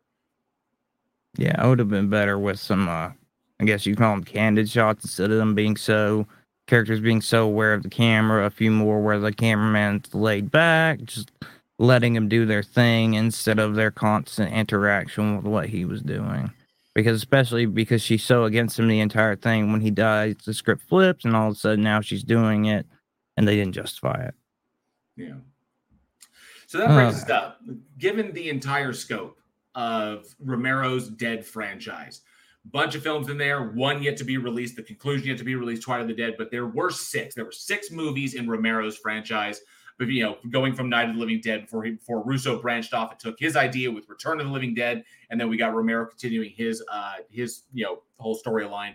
So, what in your opinion, we want to ask the audience, what do you think is the best Living Dead franchise entry of the six that we have?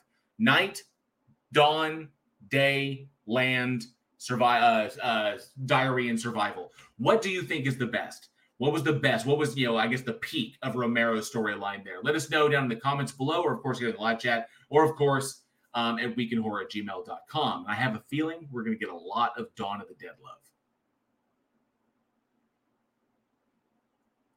But which Dawn of the Dead? Yeah, we're certain to choose which That's one. true. Either the either the original with uh with Ken Foree or um let's see, we got Sarcasm says Dawn of the Dead, the original. Angel Rivera says Dawn of the Dead. Travis Brown says Dawn of the Dead, 70s, the original one. Tony Regime says original Dawn of the Dead. And then Last Name says uh, Night of the Living Dead, the original. Fantastic. Yeah, that's true. There was the Tom Savini remake in the 90s that had Tony Todd in it.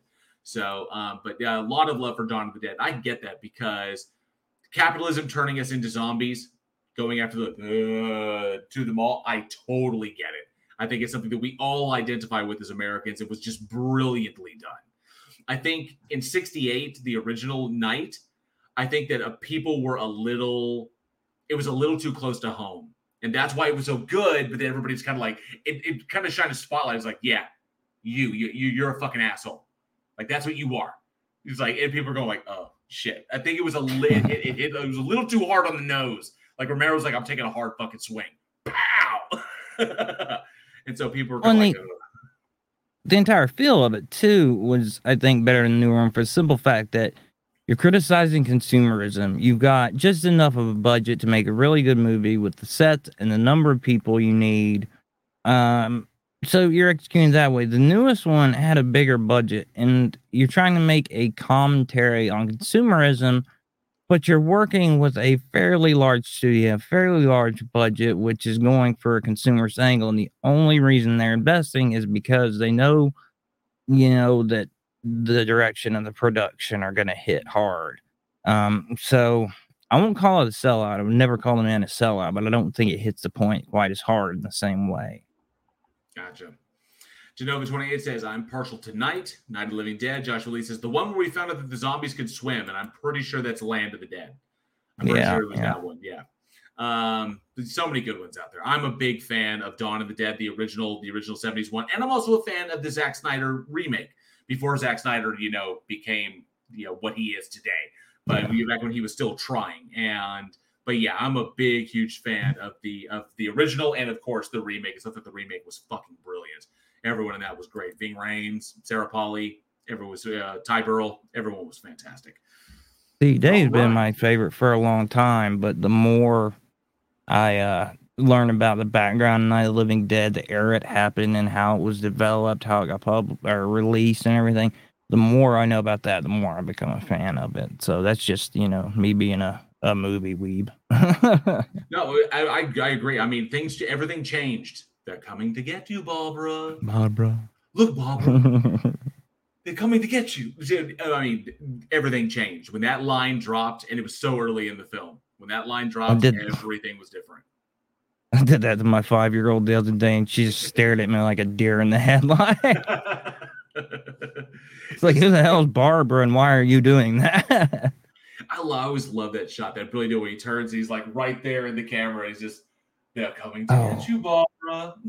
that lighting was perfect. I don't know if that was intentional or by luck, but the fact that his glasses are obscured just enough till his eyes glaze over till he looks like he's a pod person. Like it's just everything about that shot just worked out right. Fucking A. Fucking A. All right, so I guess it's time to move on to the next one. So, from February 18th, 2005, we have Constantine.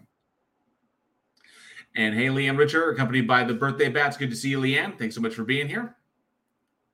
Let's check out this trailer.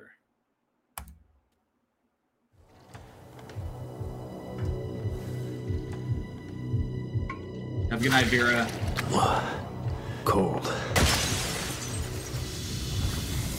Sure about this? No.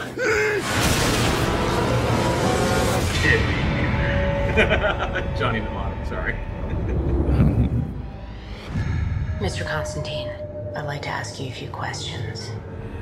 I know the circles you travel in, the occult, exorcisms. Easy there, hero. That's dragon's breath. I thought you couldn't get it anymore. Oh, I, uh, I know a guy who knows a guy. I thought that you could at least point me in the right direction. Yeah, okay, sure. Please. He's such a dick. What if I told you that God and the devil made a wager for the souls of all mankind? No direct contact with humans, that would be the rule. Just influence. See who would win. Demons stay in hell, angels in heaven. They call it the balance. I need to see what you see. You do this, there's no turning back. You see them. They see you. Understand?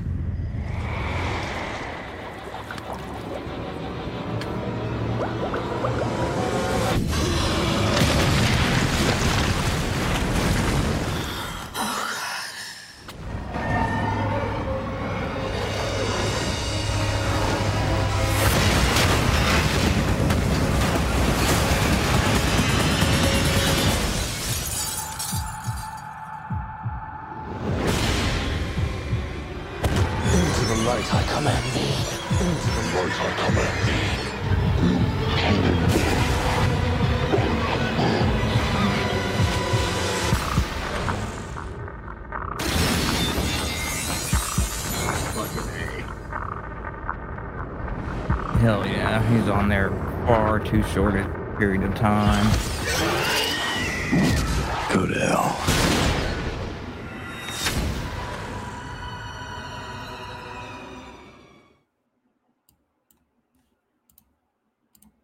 All right, I'm just the the cast on this. Well, first let's get directors and writers out of the way.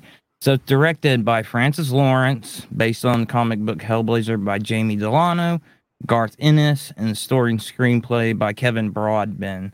The the cast list on this is crazy, so I'm gonna hit the best of along the way. You got Peter Stormare, uh, the amazing Peter Stormare, Tilda Swinton, Gavin Rossdale, Pruitt Taylor Vince, Max Baker, Shia LaBeouf, Djimon Hun- Hounsou, Rachel Weisz, and Keanu Reeves. Um, oh God, do I even got to explain what this is about? Um, basically, uh, a demon killing detective has to foil a plot to bring Satan's son to Earth, and uh, nearly gets laid along the way. So uh, I think okay. So this was the this was the big deal on this one. Um, Constantine is what is I think is one of the more underrated of Keanu Reeves' performances. I love the absolute you know film, and someone brings up something very important. Angel Rivera brings up a very important point. And hey, fangirl ninety eight, good to see you. Thanks so much for being here. Appreciate it. Angel Rivera says, I like this movie a lot, but having read the comics from where it was adapted, I saw what they had to sacrifice to make the movie for the masses. And they did. They did have to have to sacrifice a lot but that happens sometimes. It, you know, it's one of those things you kind of accept when you're getting an adaptation, especially from comics, from a long, from a running comic series. There's only so much you can fit into a first film. You know, that's why I absolutely loved Keanu Reeves' dedication to the character and conveying it honestly. And they were able to grab, a, a, you know, some major characters, Djimon Hounsou's Papa Midnight, and of course, uh, the other various characters, you know, Gabriel played by Tilda, played brilliantly by Tilda Swinton, and Peter Stormare, who was one of one of the best Lucifers I've seen. I thought he just he ran with that. So every everybody in this is firing on on all cylinders. The writing was smart and capable. Gave us everything we needed just to follow along, and invited people to go check out the comics as well, so they could get all the kind of like little Easter eggs, all the details, like the extended stories on Father Hennessy and Beeman and other people, and of course the Easter eggs of all the characters that are wandering around that we never that we only briefly see. Like oh, he's in the comics. Ah, and so there's all that stuff littered throughout this. It was an absolutely amazing adaptation. This is textbook how you do an adaptation. You focus on all of the parts that work and you you trim what you don't technically need and then let and then you cast that fucker out the ass. And this was brilliant casting from Keanu all the way across. I'm not going to say all the way down. Keanu, Rachel Weisz, Djimon, uh, you know, Peter, Shiloh. eh, I'm not even a Shia LaBeouf fan, and at least he brought it as Chaz. You know, he did his deal, which was which was good. And so I gotta say, Casey Cooper says, I think the average person doesn't understand the way a screenplay works time wise. Agreed. Agreed. There's a there's a big there's a big leap there. I mean, there's a gap where you know writing for comics so different than writing for uh, writing for films, and so trying to adapt it is very very difficult. And but they knocked it out of the fucking park. Yeah, see, I've read some of the Hellblazer comics. I need to read more. I've actually got a digital bundle that I uh, bought a while back. I need to dig into. There are, and there are significant modifications, but most of it's done for time. Like the prime example is why he is going to hell. Because in this one, it's because he killed himself, whereas in the comics, it's because he, he got someone else sent to hell being arrogant, and that's his sentence. Uh, We have the pleasure of just saying that, but in movies, it's show, don't say. So you're taking a quarter and a half of a movie to properly portray that. So they've got to trim that off. They got to trim this off, and it it happens all over the place. Now you can leave it standing, and we've seen that happen in the '80s when they did comic book adaptations. It played well to minor comic book audiences. It didn't pay its budget half the time. I mean, they're the ones that got released by like Viacom back before they went big as a you know cable network host. Um, so this one it was smart enough to go through. It trimmed what it had to, and kind of wrapped that up, explained it different ways and everything, and it changed who Constantine was. I agree. Like the the show, I used to watch it every Saturday because that's when it came over streaming on Hulu, and the week they canceled it, I nearly threw my coffee mug through the TV. I love that version of Constantine, but it took time to develop that. It takes episodes, and they still didn't fully flesh him out.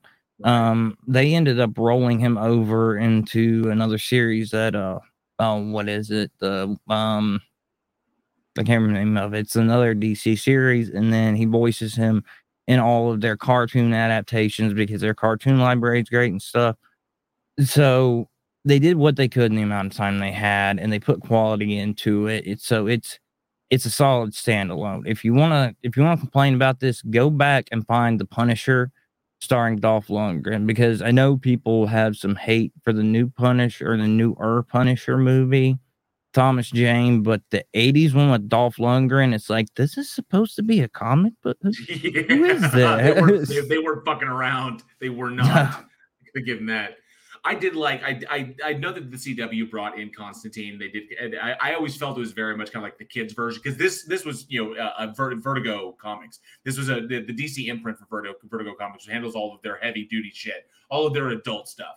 And so that's why you know like Vertigo has Preacher as well by Garth Ennis, and that that you know series pulls no fucking punches whatsoever. The original Hellblazer did not either. So it's, a, it's kind of a, this is kind of a loose adaptation. We can say kind of an Elseworlds adaptation of John Constantine. And I love that that people seem to that people recognize that. It wasn't like you adapted and you've ruined it. He's like, no, this is kind of like an Elseworlds version. Like some things are the same, but we're changing up some stuff. And we can characterize that. I love that Keanu was dedicated enough to it and everybody, you know, brought it. Um, I always thought I did dig in the television series the kind of you know when they crossed over Constantine with Lucifer and did that whole kind of thing because of the Lucifer series. Because also, uh, but Lucifer, that character being a uh, Neil Gaiman uh, creation for his franchise from the uh, from uh, the Sandman uh, works that he did. So I really really enjoyed uh, the the how they played in the universe was very very smart. It really really was, and I think, and I got to say this straight up. Um, oh, Extra J is uh, good to see you. Extra J says I'm watching the conversation scene with Constantine and Lucifer right now on the other screen. Badass. It's fucking amazing. So. You thought Matt Ryan as Constantine was kid friendly. so Constantine on the CW, I thought did not. It, it was it was all the parts you need to make a Constantine, but not all of the grit to make Constantine. Because it comes down to it, he's an exorcist and he's a con artist and he's a fucking misanthrope. Constantine may be kind of bon vivant in that spec, but he doesn't. But he's not a social person. He's very antisocial in a lot of his shit. He masks that. You know, the whole kind of darkness of what he does. It's very, very similar to Farscape, where Ben, where uh, Ben's character in that, with the character in that Ben, uh, I think it was that. Um, I can't remember his name. Ben Browder. With that character, the character of of Krychek, essentially what he does, or Crichton, with the character of Crichton, masks the insanity of what he's doing, what would dri- drive a normal person mad with his comedy. Um, John, or say uh, Constantine, John Constantine does the exact same thing. Uh, so the darkness that was living behind that shit wasn't really there in the CW stuff because that is that really detracts. That's why the same stuff in Lucifer, the meditative broodingness of Gaiman's Lucifer was not there in the Lucifer series it went in some directions, but we didn't. There's a kind of nuance that comes with that with that level of graphic artistry that I don't think you can replicate, or you choose not to replicate it? I'm not sure. And absolutely, you're welcome for the uh, for the Farscape analogy. I've always I've always loved that writing technique. A person in a situation so insane that they mask it with confidence so they don't go crazy, or they mask it with something else, and that's exactly what I see the CW version doing. Now, I love that Keanu did this because this at the time that he did this back in 05, this was kind of other than The Watcher, where he played a serial killer. But even then, we didn't really see some extreme serial killery stuff. You know, we didn't see that. So he, this was kind of as realized Keanu wasn't a dick. I went back and watching this. Keanu was a fucking dick in this movie. He was an asshole, which I thought was great. His reaction, his actions with, with Rachel Weisz before he opens up to her. But he's typically just like this dick. He's a dick to Chaz. He's a dick to Gabriel. He's a dick to everybody you know, until uh, he finally warms up and opens up and realizes he has something big going on. Eugene is finally here. Good to see you, bud. Hey, what's up? Did I miss all How's the bad movies? So, did I miss all the bad movies so far? We only had one really bad movie. That was a really bad movie. That was a really, really bad movie. yeah, yeah that was that, that was. so Javer says CW is definitely watered down. It absolutely is. But I want to say this. Yeah. I will defend this, and I'm kind of I'm kind of bummed that Johnny is not around because Johnny can't stand Keanu. He blames he, he like all whenever he sees Keanu, he all he sees is Bram Stoker's Dracula. That's all he sees. Like he like nothing will ever salvage Keanu Reeves for him. Not even Bill and Ted will will salvage him. I think this is a magnificent performance on his part. I loved him in this role, and I, I think it's it's one of his most underrated, in my opinion. You know, I will defend it. I, I will defend it all day long. So, you, you know, talking about CW and the kids version, basically CW was the the t- kind that the parents would see the teen watching it and approve it. Whereas with a comic, parents don't know what's going on there, so you're free to play a little more. So they they kind of brought it down that level. But the interesting thing to me is so in the comics there is a wider universe, and they understood that there wasn't this. So they lean more in the direction of occult rather than satanic movies. You know, the occult tends to delve into more beings, a bigger, not necessarily pantheon, but um, a greater number of individuals he deals with who are demonic, um, et cetera, et cetera.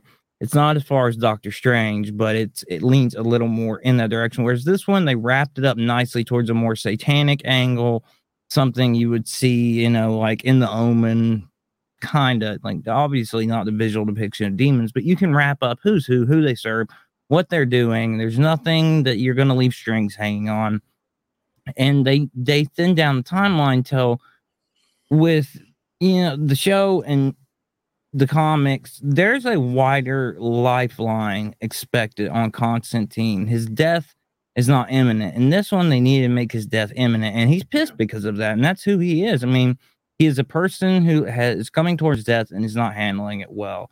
Um, in the show, he it's you're talking about, you know, Crichton dealing with insanity. It's a, a person that doesn't let you close, and they use humor to deflect it. Whereas his Constantine is more of a person who's just not going to let you close by being a jerk. I mean, simple as that. And Keanu has always done better with understated parts. He, yeah, he's not as wide a, a an actor as a lot of other people, but when he's in the right part, he does a good job. And I think he did on this. I mean, we, you know, we joked about Johnny Mnemonic and stuff, and the the fit that he has in that about not having a warm room and a hooker is prime example of why you don't send Keanu in the direction you do others where they're being bombastic and huge and stuff. And realistically, like he's not going to do well with it because this is a guy that just doesn't let stuff phase him. If right. you you know about Keanu's history, I mean, he and his wife they lost their child soon after birth. They separated, and then she died he's gone through a lot and he has remained a very good person. Like I can't remember which movie it was. I have to look it up where he gave the entire crew because uh, of all the work they put in. He gave them all motorcycles. Oh, like, that was um, kind of, that was Matrix Reloaded.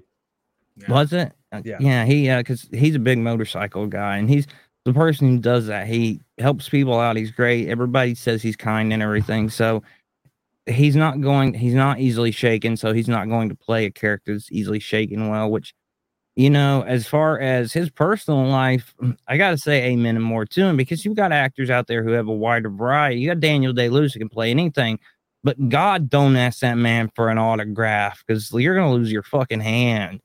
Um, i will say I, that, that was footage of keanu reeves that he was helping them to load onto the set for john wick you know, carrying fucking uh fucking cases up that up those damn stairs. Like, yeah, these guys need a hand, man. He's willing to get dirty. That's what that's really the, the greatness in it. I love that it it's both a part of his roles and it's just who he is. And I dig that when, when he's in that when he's in that zone, it just works so well for him. So you know, just I love it. Uh, that's why I loved him in this because just you know, it's just him but more cynical. It's like this was a cynical version of Keanu Reeves, you know yeah, I, I mean, I mean, the thing is exactly, and he, in terms of playing subdued roles, he's kind of like the opposite of Nick Cage. Like Nick Cage has to go extreme, yes, for it to work. Like Nick Cage can't cage do. Rage. Yeah, he must cage rage. Where Keanu is the opposite. Keanu needs that close, that reserve. That's why he works so good in like John Wick because John Wick is a character that has seen it all, he's done it all, nothing surprises him anymore, and he's just kind of a, he's a ruthless killer that you can work for.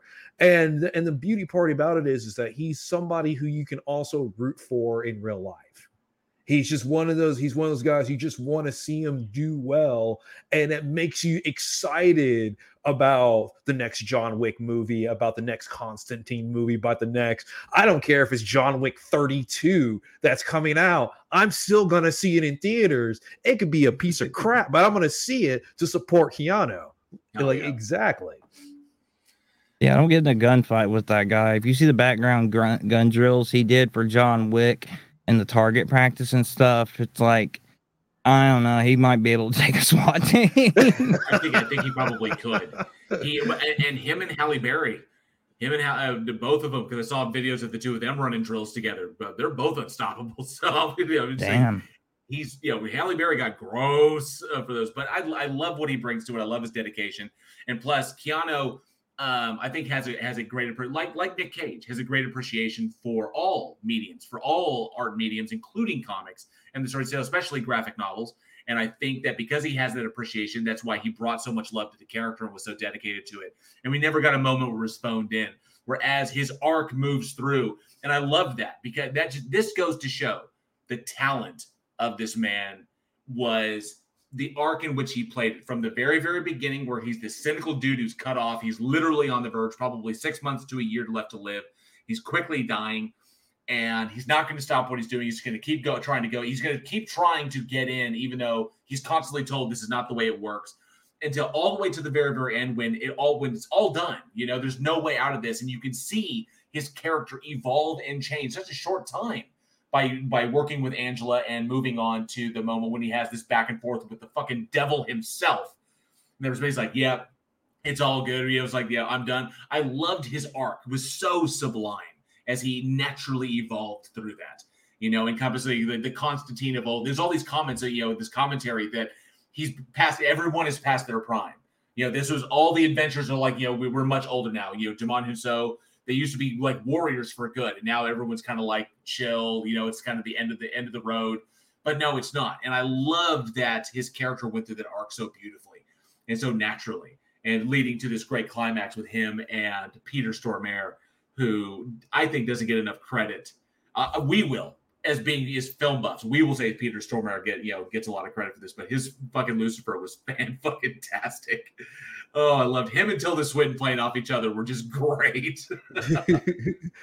and I also like to say, I love the scene where Rachel Weisz gets sucked out the building. yeah. That's such and I just I remember that in the trailer where they're having a conversation and all of a sudden you see the elevator door pull behind her and then she just gets sucked out. Like that had me hooked when that came out. Well, and it was they were smart about the execution on it too, because if you pay attention, she's not smashing through the walls. Because if you smash a human through a wall, it's gonna mess them up. Right. The walls collapse before she gets to it, and she passes through. And I'm like, I love little attention to detail where they think about that because all of these movies where they get superheroes that can like pick up or they can grab like somebody throws a tank and they grab the tank and they're in the same place. I'm like, I understand you're strong, but momentum is a real thing and you only weigh 180 200 pounds that damn tank's taking you with it Physics. oh, it, it was uh it was uh the boys and Invincible that are that are that have really brought stuff like that into play. So that's what I dig with kind of like this new understanding of superheroes in that respect. How in the boys it was very much Homelander couldn't save the plane. Is like, uh, can't you just fly up underneath the carry of the plane? Do you have any idea what the momentum of this freaking 747 is? If I try to grab the nose and try to pick it up, you have any idea what the fuselage is going to do? All these people are dead. There's nothing that we can do. It's over. It's like it's not this Superman thing anymore. It's like, yeah, I've got the whole thing. It's like, no, dude, that's not the way physics works. Same with Invincible when he was trying to save the woman from uh, pull the woman out of the war zone, and the sheer velocity of him trying to save her wound up tearing her apart. So it's brutal. It's some brutal shit that the that the comics kind of ignored for a long time because we need heroes. We need heroes to believe in. It's like ah, but the reality of it is, yeah, this is pretty hardcore. So uh, Josh releases Lucifer dragging Constantine across the floor was great. Yes, Mhm. when he's trying to Oh, drag him yeah. in, the floor starts going. It was like, oh, I thought it was brilliant. Great stuff. yeah and they didn't they redeemed him but they didn't over redeem him because at the end they could have gone with you know all of a sudden he's this he has this romance with her where he's opened up and everything and that's not how it works. It takes time. Same thing. He's not this bright and shining great person because he's got a second chance at life. He's still quiet. He's still reserved. He's not as crabby and everything but it's not this miraculous despite it actually being a miracle humans are humans. It's not this miraculous swift redemption arc Fangirl, good to see you. Thanks for this. Uh, thank you for the rewatch. Um, I hope you have a good night. Appreciate you coming by. Sarcasm brings up so much good CGI. Was Yes. used very refresh, very refreshing to see it used properly. Right? They they used the CGI where they needed the CGI, like the full fledged demon, the uh, the the little little bitches like the eye glow, the like the the understated eye glows of characters like Gavin Rossdale and Tilda Swinton. Um, did and barely any with Peter Stormare. The broken glass, just little pieces that they needed just to, to sell a moment. It, it was not an over reliance, which I thought was brilliant. And then of course, um, fucking uh, Gavin Rossdale. Holy shit! This this was the first movie I ever watched that had him in it. I was like, damn, this fucker can act. Like, all right. I was like, fuck. Not only can he act, he can be intimidating. I was like, this is this is some dark shit. And uh, so I, like I said, beautifully cast across the board. One of the one of the best uh, Keanu Reeves films. It was so good. So yeah when they uh uh-huh. when an actor manages to just piss you off to your core, but you still know that like outside of that they're a good person, but you hate hate the character they play. That is a sign of a really good actor. Yes. Gavin, I was thinking Gavin Rossdale. This is the dude who's married to Gwen Stefani, who's like the lead singer of Bush, the guy who nearly, who like single-handedly saved the first day of of uh, what was it, um, Woodstock of the new Woodstock back in the '90s. It was like if he hadn't come out, the place would have torn themselves apart. And it's like this guy's like pure, just like you know, he's like Keanu. He's just like pure, pure Zen. And then he comes out and he's just fucking, he's fucking Balthazar, this demon. I was like, holy shit, he was great and and, and kind of freaky. So yeah, it's it's almost like everything is Zen. Ah. Nicely done. So I've seen some people mention it in the live chat, and we definitely want to ask the audience. So it has been rumored, given Keanu's success with John Wick, and it kind of like you know, and of course, if you haven't seen it, the third Bill and Ted movie is definitely worth your time. If you are a Bill and Ted fan, go Bill and Ted Face the Music. Go watch. It's very cute.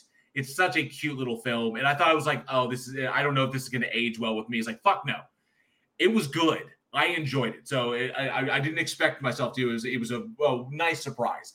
So given you know Keanu Reeves and how well he's doing and just how amazing of a person he is, it has been rumored that Constantine 2 is a definite possibility in the future. The question is, but that came out, but the first one came out in 2005. It is now 2023. We're coming up on near, like, and of course, to produce a movie like Constantine 2 with today's budgetary standards and the effect standards, we may not be looking at a Constantine 2 until like maybe 2024, possibly 2025, 20 years after the last one, after the first film. So the question is, given the length of time, given Keanu, like, do we want to see a Constantine 2? Is that a yes or a no on a sequel to this movie? Is he too old? Is he not too old? Can he knock out of the park? Know he's still doing John Wick, and I think he's slated for like another like two more Wick movies. So I mean, the thing is, this a good movie is a good movie. I think Top Gun Maverick, Terminator 2, Aliens, those are all sequels that came out years upon years after the originals, yeah. and they all knocked it out of the park.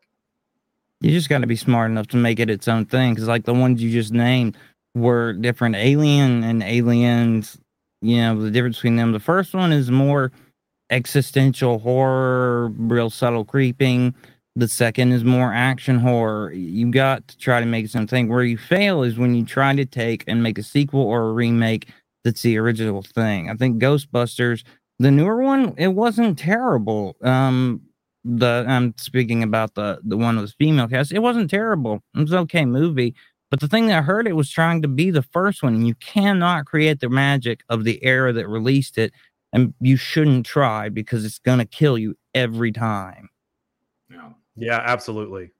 So let me see here. Um, so uh, wow, a lot of love. So uh, Sir Captain says yes, more. And Annie says sweet. Travis Brown says if they can do it right in the second film, then yes. Angel Rivera says yes. And Annie's yes. Josh Lee says yes. Casey Cooper says yeah.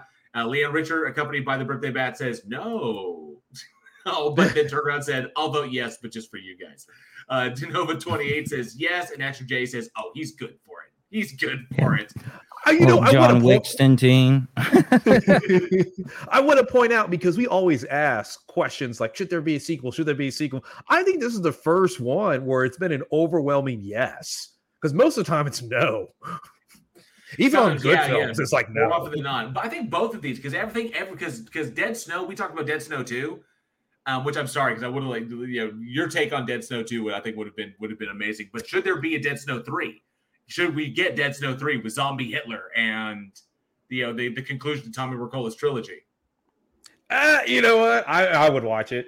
yeah, hundred percent. And and he says, "What? The all woman Ghostbusters was shit." I wouldn't go that far. I've seen. I mean, I was made to watch witchcraft. When you when you plumb to the depths of the barrel and find out where, when you finally finally touch bottom, you begin to reevaluate your standards of what shit. what if that's true? I, I, have... I, might give this that a wet fart rating at worst. Liam Richard says there should be at least 15 Dead Snow films. Dead Snow was pretty damn amazing. Casey Cooper said, never saw the Dresden Files TV show. Somehow missed it. Read all the books and I could picture. The Dresden Files is amazing. I love it. And, and he says, Bleh. I actually met the actor who played Bob in person out in public. He uh, was working security for a mall and I'm just, you know, doing my routine, walking around, slow night, and up walks this guy, and I, uh, I, you know, he asked for directions to an area near here, and I pause, and I'm like, "This is him. This is Bob," because he grown a. It took a second because he grown a thick beard, and I'm like, "This is Bob," and I didn't have the balls to be like, "You're Bob." Holy shit! but uh, it turned out he was teaching at a college near here. He did a semester of teaching, and that was him. And I'm like, son of a bitch. Him and Macaulay Culkin. I met Macaulay Culkin, ran into him in person when he was filming Richie Rich, and just didn't have the balls to just be like, "It's you." I I read the same thing. Uh, very so it was it was uh, Nick Stahl. Nick Stahl when I was back in Texas, and I was at, I was working. I was like literally at my job uh, when I was working for that convenience store chain, and fucking Nick Stahl walked in one day, just out of the blue, just not just nonchalant, just kind of walked in wearing you know just white t-shirt. Now that was I was like, holy shit! Now he has family in Texas. He has family in North Texas, which is why he was there. He just happened to pop in the store that I was working at, so he walked in and I was like, oh shit, that's fucking Nick Stahl. Damn, Yeah, he's coming this way. And as he was walking by, I was like, I just looked up, and Nick, and just went back to work, and he was just like, hey, and then just went It's about so damn business. surreal. You don't know what to do with it. You're like, is this happening? What So the everybody- hell? They're people too. they exist in the same world I do. they do. Now, Casey Cooper says, picture Reeves as Dresden from the from the Dresden Files. I could see that it would be a hell of a lot better than fucking Stuart Townsend as fucking Kolchak, who Darren McGavin will always be Kolchak for me, and a hell of a lot fucking better than Brandon Routh as fucking Dylan Dog. So I think Reeves would actually do pretty good as as Harry Dresden. I do. And Denova 28 says, How many witchcraft films was it? How many witchcraft films was it, Aaron? Too goddamn many. How much? What was it? Sixteen? I I only had to deal with four of them. Actually, I think it was like uh wait, was no, it was it was it was 18, wasn't it? It was like 16. No. Was it? It, was like- doesn't was- matter. Does 16, not 17. matter. No. Leanne Richard says best use of intestines in any film, Dead Snow. Fuck yeah. Oh Hell yeah, and. I'm I'm evaluating. And I'm like, how long could an intestine stand up to a Right, flow of gasoline? like, dude, dude, that's why you need to watch the first movie. You've got to watch the first movie, and really, it, it- I'm just gonna, I'm just gonna lay, I'm just gonna lay it there. Joshua Lee says, "But JL, were you supposed to be there that day?" Unfortunately, I was supposed to be there that day. I was scheduled to work that day, which is kind of cool because I happened to see Nick. Now, I've met Nick in the past. Um, uh, he had he had affiliations with the school that I went to with KD Studio, and I graduated from KD, but he was there as a child actor because he came up in the business. Um, I know he had some personal stuff, but I know he's worked through it. He's doing really, really good these days. I'm, I'm glad to see him working steadily again. Um, but he, you know, because he's got family in North Texas, and I think this is where his daughter lives. He just happened to be passing by, and he just popped into the convenience store to grab himself a, a quick energy drink, and then just bugged out. I was like, oh, I was like, oh shit, fucking Nick Stahl. So it's like, damn, I was impressed. Uh, Sir Captain said all of them. Yes, there was where was far too many, absolutely too many. And Rodinella Sam said, I got to buy Quentin Tarantino a shot at the bar I was in. Very cool. Nice. That's awesome. Uh, we ran into, uh, I think we ran into uh, when we were at Texas Frightmare Weekend. We ran, we uh, Kane Hodder was chill was at a table that was near us before they moved into an area that was a little bit more private. Uh, when we were at the restaurant, and then of course Tony Todd swung through the bar as well. Um, so we got that was a Texas Frightmare. Texas Frightmare, you get a chance to kind of run into people. It was pretty cool. But yeah, hopefully Yeah, they're- Constantine two, Constantine two. Is that a yes or no from you guys? Oh yeah, I'll watch it. oh yeah, oh for sure. Yeah, there were 16 witchcraft films. The reason I remember that is because the the ask was to watch the first one and the last three. And I remember that they should have stopped at Witchcraft 13, one, because 13, unlucky number, would have been appropriate. And two, I wouldn't have to watch the sh- this shitty last trilogy that they threw fine, that's together fine, because 14, all at the same 16 time. 14, 15, and 16 were all shot simultaneously. They were all shot back to back because they were a, a kind of a closing a, a trilogy on that. Yeah. And Yeah, Andy the says, I saw Festival of Suck. And Andy says, I saw Fairuza Balk at a Cottonmouth Kings concert like 22 years ago. That's fucking awesome. I can totally picture at a concert like that. Uh-huh. I, I could oh, see Oh, it at, yeah. a, at a concert like that. Hell yeah. All right, everybody. Well, it, it, it is about that time. See a lot of love for uh, Constantine 2 out there. Hopefully, we will get it. Absolutely. Um, but you know what time it is? What time is it? It's trivia time. yeah, we gotta love Alex for giving that to us. All right, tonight's trivia question. Eugene will be giving it, and of course, if you are the first correct answer in the live chat for this tri- for tonight's trivia question, you will win a mystery prize from the Week in Horror Store. So flex those Google fingers and get ready to go, Eugene. Just in time to give the trivia question. Uh, lay it on him. All right. The trivia question is what legendary author created the character of John Constantine? What legendary author created the character of John Constantine? This is what separates the fans from the Google fingers here. I've got the live chat up. Yeah, because I already bet you right now somebody already knows it. First one to comment below in the live chat wins the prize. Boom! And Got it.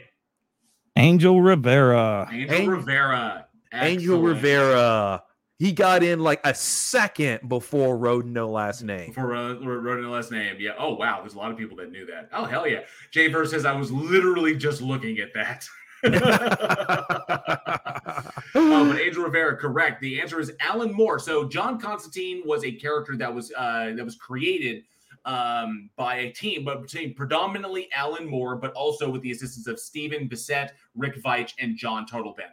But predominantly, it came from the mind of Alan Moore and first appeared in Swamp Thing number 37, was where John Constantine first showed up. But yes, uh, Hellblazer, you know, the badass warlock, uh, John Constantine was a creation of Alan Moore, you know, the mind behind the watch behind Watchmen from Hell, and of course, uh, Super. Uh, whatever happened to the man, uh, the Man of Tomorrow, which was an awesome Superman story. I love Alan Moore's work. So congratulations, Angel Rivera. Let me get that down, and we will get this printed out and shipped to you ASAP. Congratulations. And before we jump to the plugs tonight, to the closing plugs, a big, huge announcement, something very, very cool that we just started over at the Week in Horror Discord. The link for that is in the description. But of course, our big, big supporter and follower, wrote it no less name, Gabba Gabba sir, has started, has, is helping us out by bringing the Sunday Monster Vault. So every Sunday night, we'll get a chance to sit down and watch some movies over in the Week in Horror Theater on the Discord channel. Some old school stuff, old school monster films, all the way back to the 30s, the 40s, the 50s, the 60s, all the cool black and white stuff that we, you know, we never get to, we never sit down and watch. But we will be doing the old school, the Sunday Monster Vault over at the Week in Horror Discord. Look for those announcements when you jump over there and join us. Uh, where you can hang out with us, hang out with you know the guys here, the crew here, watch movies with us, and do all kinds of cool things. This is where we uh, we announce everything about the show. So, but yeah, look for that. The Sunday Monster Vault this up this upcoming Sunday, where I think um, I think he's announced in the Discord what we're going to watch. But uh, look forward to those. It's going to be a blast. Oh, I'm having a computer error here. Give me one second. like my mouse just went. there we go. I think he's talking to you. you